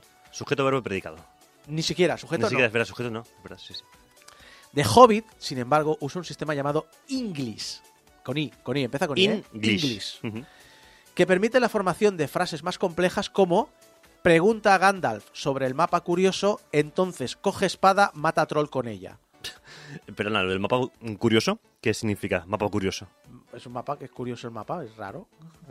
Pero, mm, ¿por qué le tienes que añadir un adjetivo? O sea, es, el, el juego te lo leerá igual, pero es un poco tonto, ¿no? No sé. Bueno, O pero te lo lee. Es más, eh, hace más que lo que hace hoy día Siri, OK Google, Sí, Cortana. sí, sí. Lo enti- si lo entiende, y hace más que. el- Exacto, te, te puedes coger como, coge esta acción y luego hace esta otra. Pero luego tiene otra característica este juego. Los personajes tienen vida propia. No depende del personaje. Bueno, a ver, vida propia dentro de unos límites. ¿O no? Todo unos límites. A ver, definamos límites. A ver, no se van a salir del videojuego, pero. El juego- por ahí, pero... Eh, si el jugador está un rato sin hacer nada, se invoca automáticamente la orden de esperar. Vale. En este caso, los personajes del resto del juego hacen cosas a su rollo. Por ejemplo, Gandalf se pone a pasear por localizaciones del juego. Ahí va a, a liarla, como hace sea, que siempre Gandalf. Sí, sí, porque se O sea, mete en peleas o recoge objetos del mapa y se los queda en su inventario. Es que Gandalf no, no solamente la lía en los libros y, lo- y lo- y en las películas, no, no, la tiene que liar también en los juegos donde no tiene nada, nada que ver ya con la historia Exacto. con O a veces le capturan. él. Claro, joder, Gandalf, macho. Está siempre ahí con los petas. Mm, Por ejemplo, Gandalf. Es- esto es chulo, ¿no? Porque te hace variar un poco la narrativa interactiva del juego. No es tan chulo cuando el problema es que sea demasiado aleatorio. Por ejemplo, Gandalf, que es un personaje vital que necesitas Sí. para pasarte el juego, se puede caer por un precipicio y matarse sin que tú intervengas en su destino. Vaya mierda, mago. La gracia es que esto le da un aspecto de mundo vivo que incluso hoy día es muy difícil de lograr. Y estoy hablando de un juego que se programó en 1982. es que es muy loco. Que, es una aventura. juego que tiene 41 años. que es una aventura conversacional, o sea, o sea, de repente, o sea, te llega debajo un texto que te pone eh, Gandalf se ha matado por se ha matado a Paco, se ha matado a Gandalf, ¿no? ¿O no lo sabes? Ah, que no lo sabes, ni siquiera, Claro, claro. dices, A lo mejor te encuentras el cadáver de Gandalf si pasas por ahí, o a lo mejor no. Dios. Hombre, para un juego del 82 esto es mucho, esto es mucha historia, ¿eh? Sí, sí. Estos dos sistemas de escribir comandos y que el resto de personajes tenga vida propia y acciones propias fue reutilizado en 1984 en el videojuego Sherlock. Al igual que en el Hobbit, el juego tiene momentos absurdos debido al sistema de movimiento independiente, como que los taxistas le metan bronca a Holmes por no pagar la tarifa del taxi, Es que, macho, hay que pagar, tío. Que no si un- sin pas. que si un taxista coge a otro personaje del mapa y se lo lleva a otra zona, pero este personaje no le paga, entonces se mete en un jaleo, o que el inspector Lestrade arresta a un inocente y el, y el jugador reciba un game over si Holmes no puede demostrar la inocencia del personaje que Lestrade ha detenido. Pero a ver, ¿y este personaje que ha hecho para que...? Bueno, El Hobbit tuvo tres secuelas relacionadas, El Señor de los Anillos, juego 1, Sombras de Mordor, juego 2, y el señor, eh, juego 2 del Señor de los Anillos y The Crack of Doom. Muy interesantes, jo- eh, juegos de la década de los 80, que nos demuestran que en algunas cosas hemos ido para atrás. sí. No, no, a ver, está muy guay esta libertad de movimientos, o sea, esta libertad de cosas, pero igual... Igual, si no se ha seguido haciendo es por algo. Exacto. Y, y GoldenEye, hablando ya de juegos también clásicos, Oh. eh, GoldenEye. GoldenEye. Eh, GoldenEye tiene un montones, montones de secretos. Montones que muchos ya los conocéis y, y a veces son obvios. Por ejemplo, sabemos ya que en, en armas y en personajes se usaron nombres de empleados. Eh, sabemos también que en una de las mesas del búnker, cuando tienes que coger la, la cinta de vigilancia, eh, la carátula de la cinta es la carátula de la película, GoldenEye. Las caras de los desarrolladores están, eran enemigos del juego o algo así, ¿no? También. De hecho, lo- sí, la No, siguiente bueno, frase. Lo siento, es que no me leído el guion. Exacto, es la Eh, cara- eh, esto es- este es el técnico, no ca- no no el guion. Exacto, la, calle- la cara de mayoría de enemigos son empleados de Rare. Y hay una isla secreta en la primera fase que puedes acceder con trucos, pero que era una cosa que en principio querían poner, pero al final no y tal. Y luego montones de anécdotas que también son relativamente conocidas, como que el juego originalmente iba a ser para Super Nintendo, que se desarrolló una versión eh, para Virtual Boy dedicada a persecuciones de coches, pero que fue cancelada, que el multijugador nunca se planteó de buen inicio. Se decidió Ah, ¿no? añadir como un apaño rápido hecho tan solo en seis semanas. Hostia, pues es de las cosas que la gente más, más recuerda de Sí, GoldenEye. Es que, el- es que creo que el multi. multijugador es la gracia del juego. O sea, Pues- aparte de las campañas. la campaña estaba chula. Jugar con colegas estaba de puta madre. Pues fue Eso, una, eso. Un, un apaño última hora hecho en mes y medio. Es como Perfect Dark. Perfect Dark también la gente lo recuerda mucho por el multi que tenía, que estaba muy chulo. Pero la historia es fantástica. Historia fantástica. Sí, sí. Eh, en el multijugador también sabemos, se incluyeron actores del pasado que hicieron Bond y tuvieron que retirarlos por temas de licencia, pero Martin Hollis, uno de los programadores, comentó que varios empleados decidieron hacer una última partida multijugador para antes de borrarlos. Y aunque no están los modelos 3D, sí que están las caras de los actores y si usas el GameShark puedes sacarlos en, en el menú de selección. Ajá. Y eh, existe un texto que no se muestra en el juego que dice Happy Now, Carl. ¿Estás contento ahora, Carl? En el desarrollo apareció una pantalla. eh, apareció en pantalla cuando se aplicaba el truco de quitar el radar del modo multijugador. Esto era una puya contra uno de los diseñadores de niveles, Carl Hilton, porque odiaba intensamente los radares del modo multijugador. Así que si ponías el truco ponía ¿Estás contento ahora, ya. Carl? Ya, ya estás contento, Carl, ya no hay radar. Pero uno de los secretos que a veces se comenta es que GoldenEye incluye un emulador completamente funcional del ZX Spectrum Anda. en el código. El ordenador que más famoso hizo la compañía Ultimate. ¿Quién es Ultimate? Bueno, pues la compañía original creada por los fundadores de Rare y que fue una de las mayores compañías británicas de videojuegos de los 80. Siempre he leído que el emulador, yo personalmente siempre he leído que este emulador que estaba en el código fue una prueba de unos programadores para conocer la potencia de procesamiento de Nintendo 64. Pero yo tampoco lo terminaba de ver muy claro. No terminé nunca de verlo confirmado, porque esto es lo que leí en las revistas de los 90. Pero Martin Hollins, otra vez, uno de los programadores, comentó en una entrevista para el libro Nintendo 64 Anthology que el plan original era incluir dentro del juego, dentro del mundo del juego, una recreativa donde, poner, donde poder jugar a varios de los títulos originales de Ultimate. Esta idea no se implementó al final por falta de tiempo. Pero la coña es que el emulador está dentro del juego. Y funciona. No, no funciona la emulación de sonido, pero el emulador lo modificas y te carga cualquier juego de 48K. Ah, o sea que es funcional perfectamente. Funciona perfectamente. Ostras. No incluye ninguna ROM dentro de los juegos originales, pero sí que incluye una lista de títulos que eran quizás los planeados para incluir. Estos son Alien 8, Attic Attack, Ujú. Cookie, Gunfight, Jetpack, Night Lord, Lunar Jetman, Psst, Saberwolf y Underwool. Todos de, entiendo, de, de Ultimate, ¿no? Todos de juegos clásicos de los 80 de Ultimate. Pero que, por fin sabemos, ¿por qué está el emulador? Porque querían incluir una recreativa a la que te acercaras y poder jugar a los juegos clásicos de la compañía.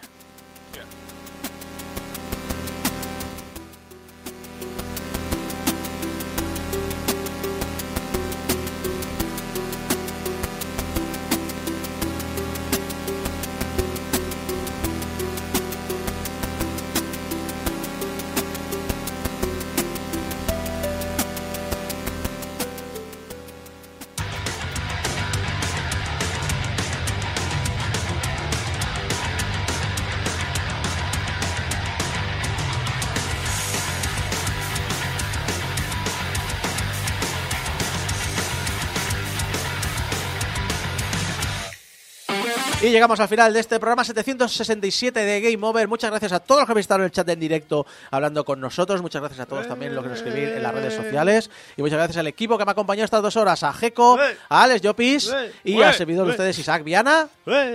Eh, y que, bueno, que hemos hecho estas dos horas con juegos clásicos de los 80, anécdotas de juegos clásicos de los 80 y noticias que no son nada clásicas de los 80. Aunque hay algunos remakes por ahí, por el medio.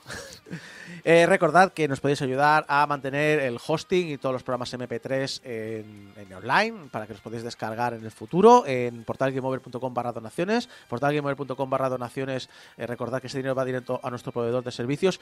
Muchas gracias porque en el último mes, en enero, he visto un par de donaciones. Eh, no suelo Oh, decirlas gracias. públicamente porque no sé muchas veces si la gente quiere o no quiere que se comenten, pero muchas gracias, yo sí que las veo, tengo una notificación de cuando las recibimos, así que gracias a todos por los que nos apoyáis a mantener los MP3 online. Y recordad que estamos en todas las redes como Portal Game Over. Bueno, una de ellas todavía no se la ha cargado Elon, pero poco le falta ya, ¿eh? Está ahí, ahí. Está ahí, O sea, ahí. Lo está intentando fuerte, ¿eh?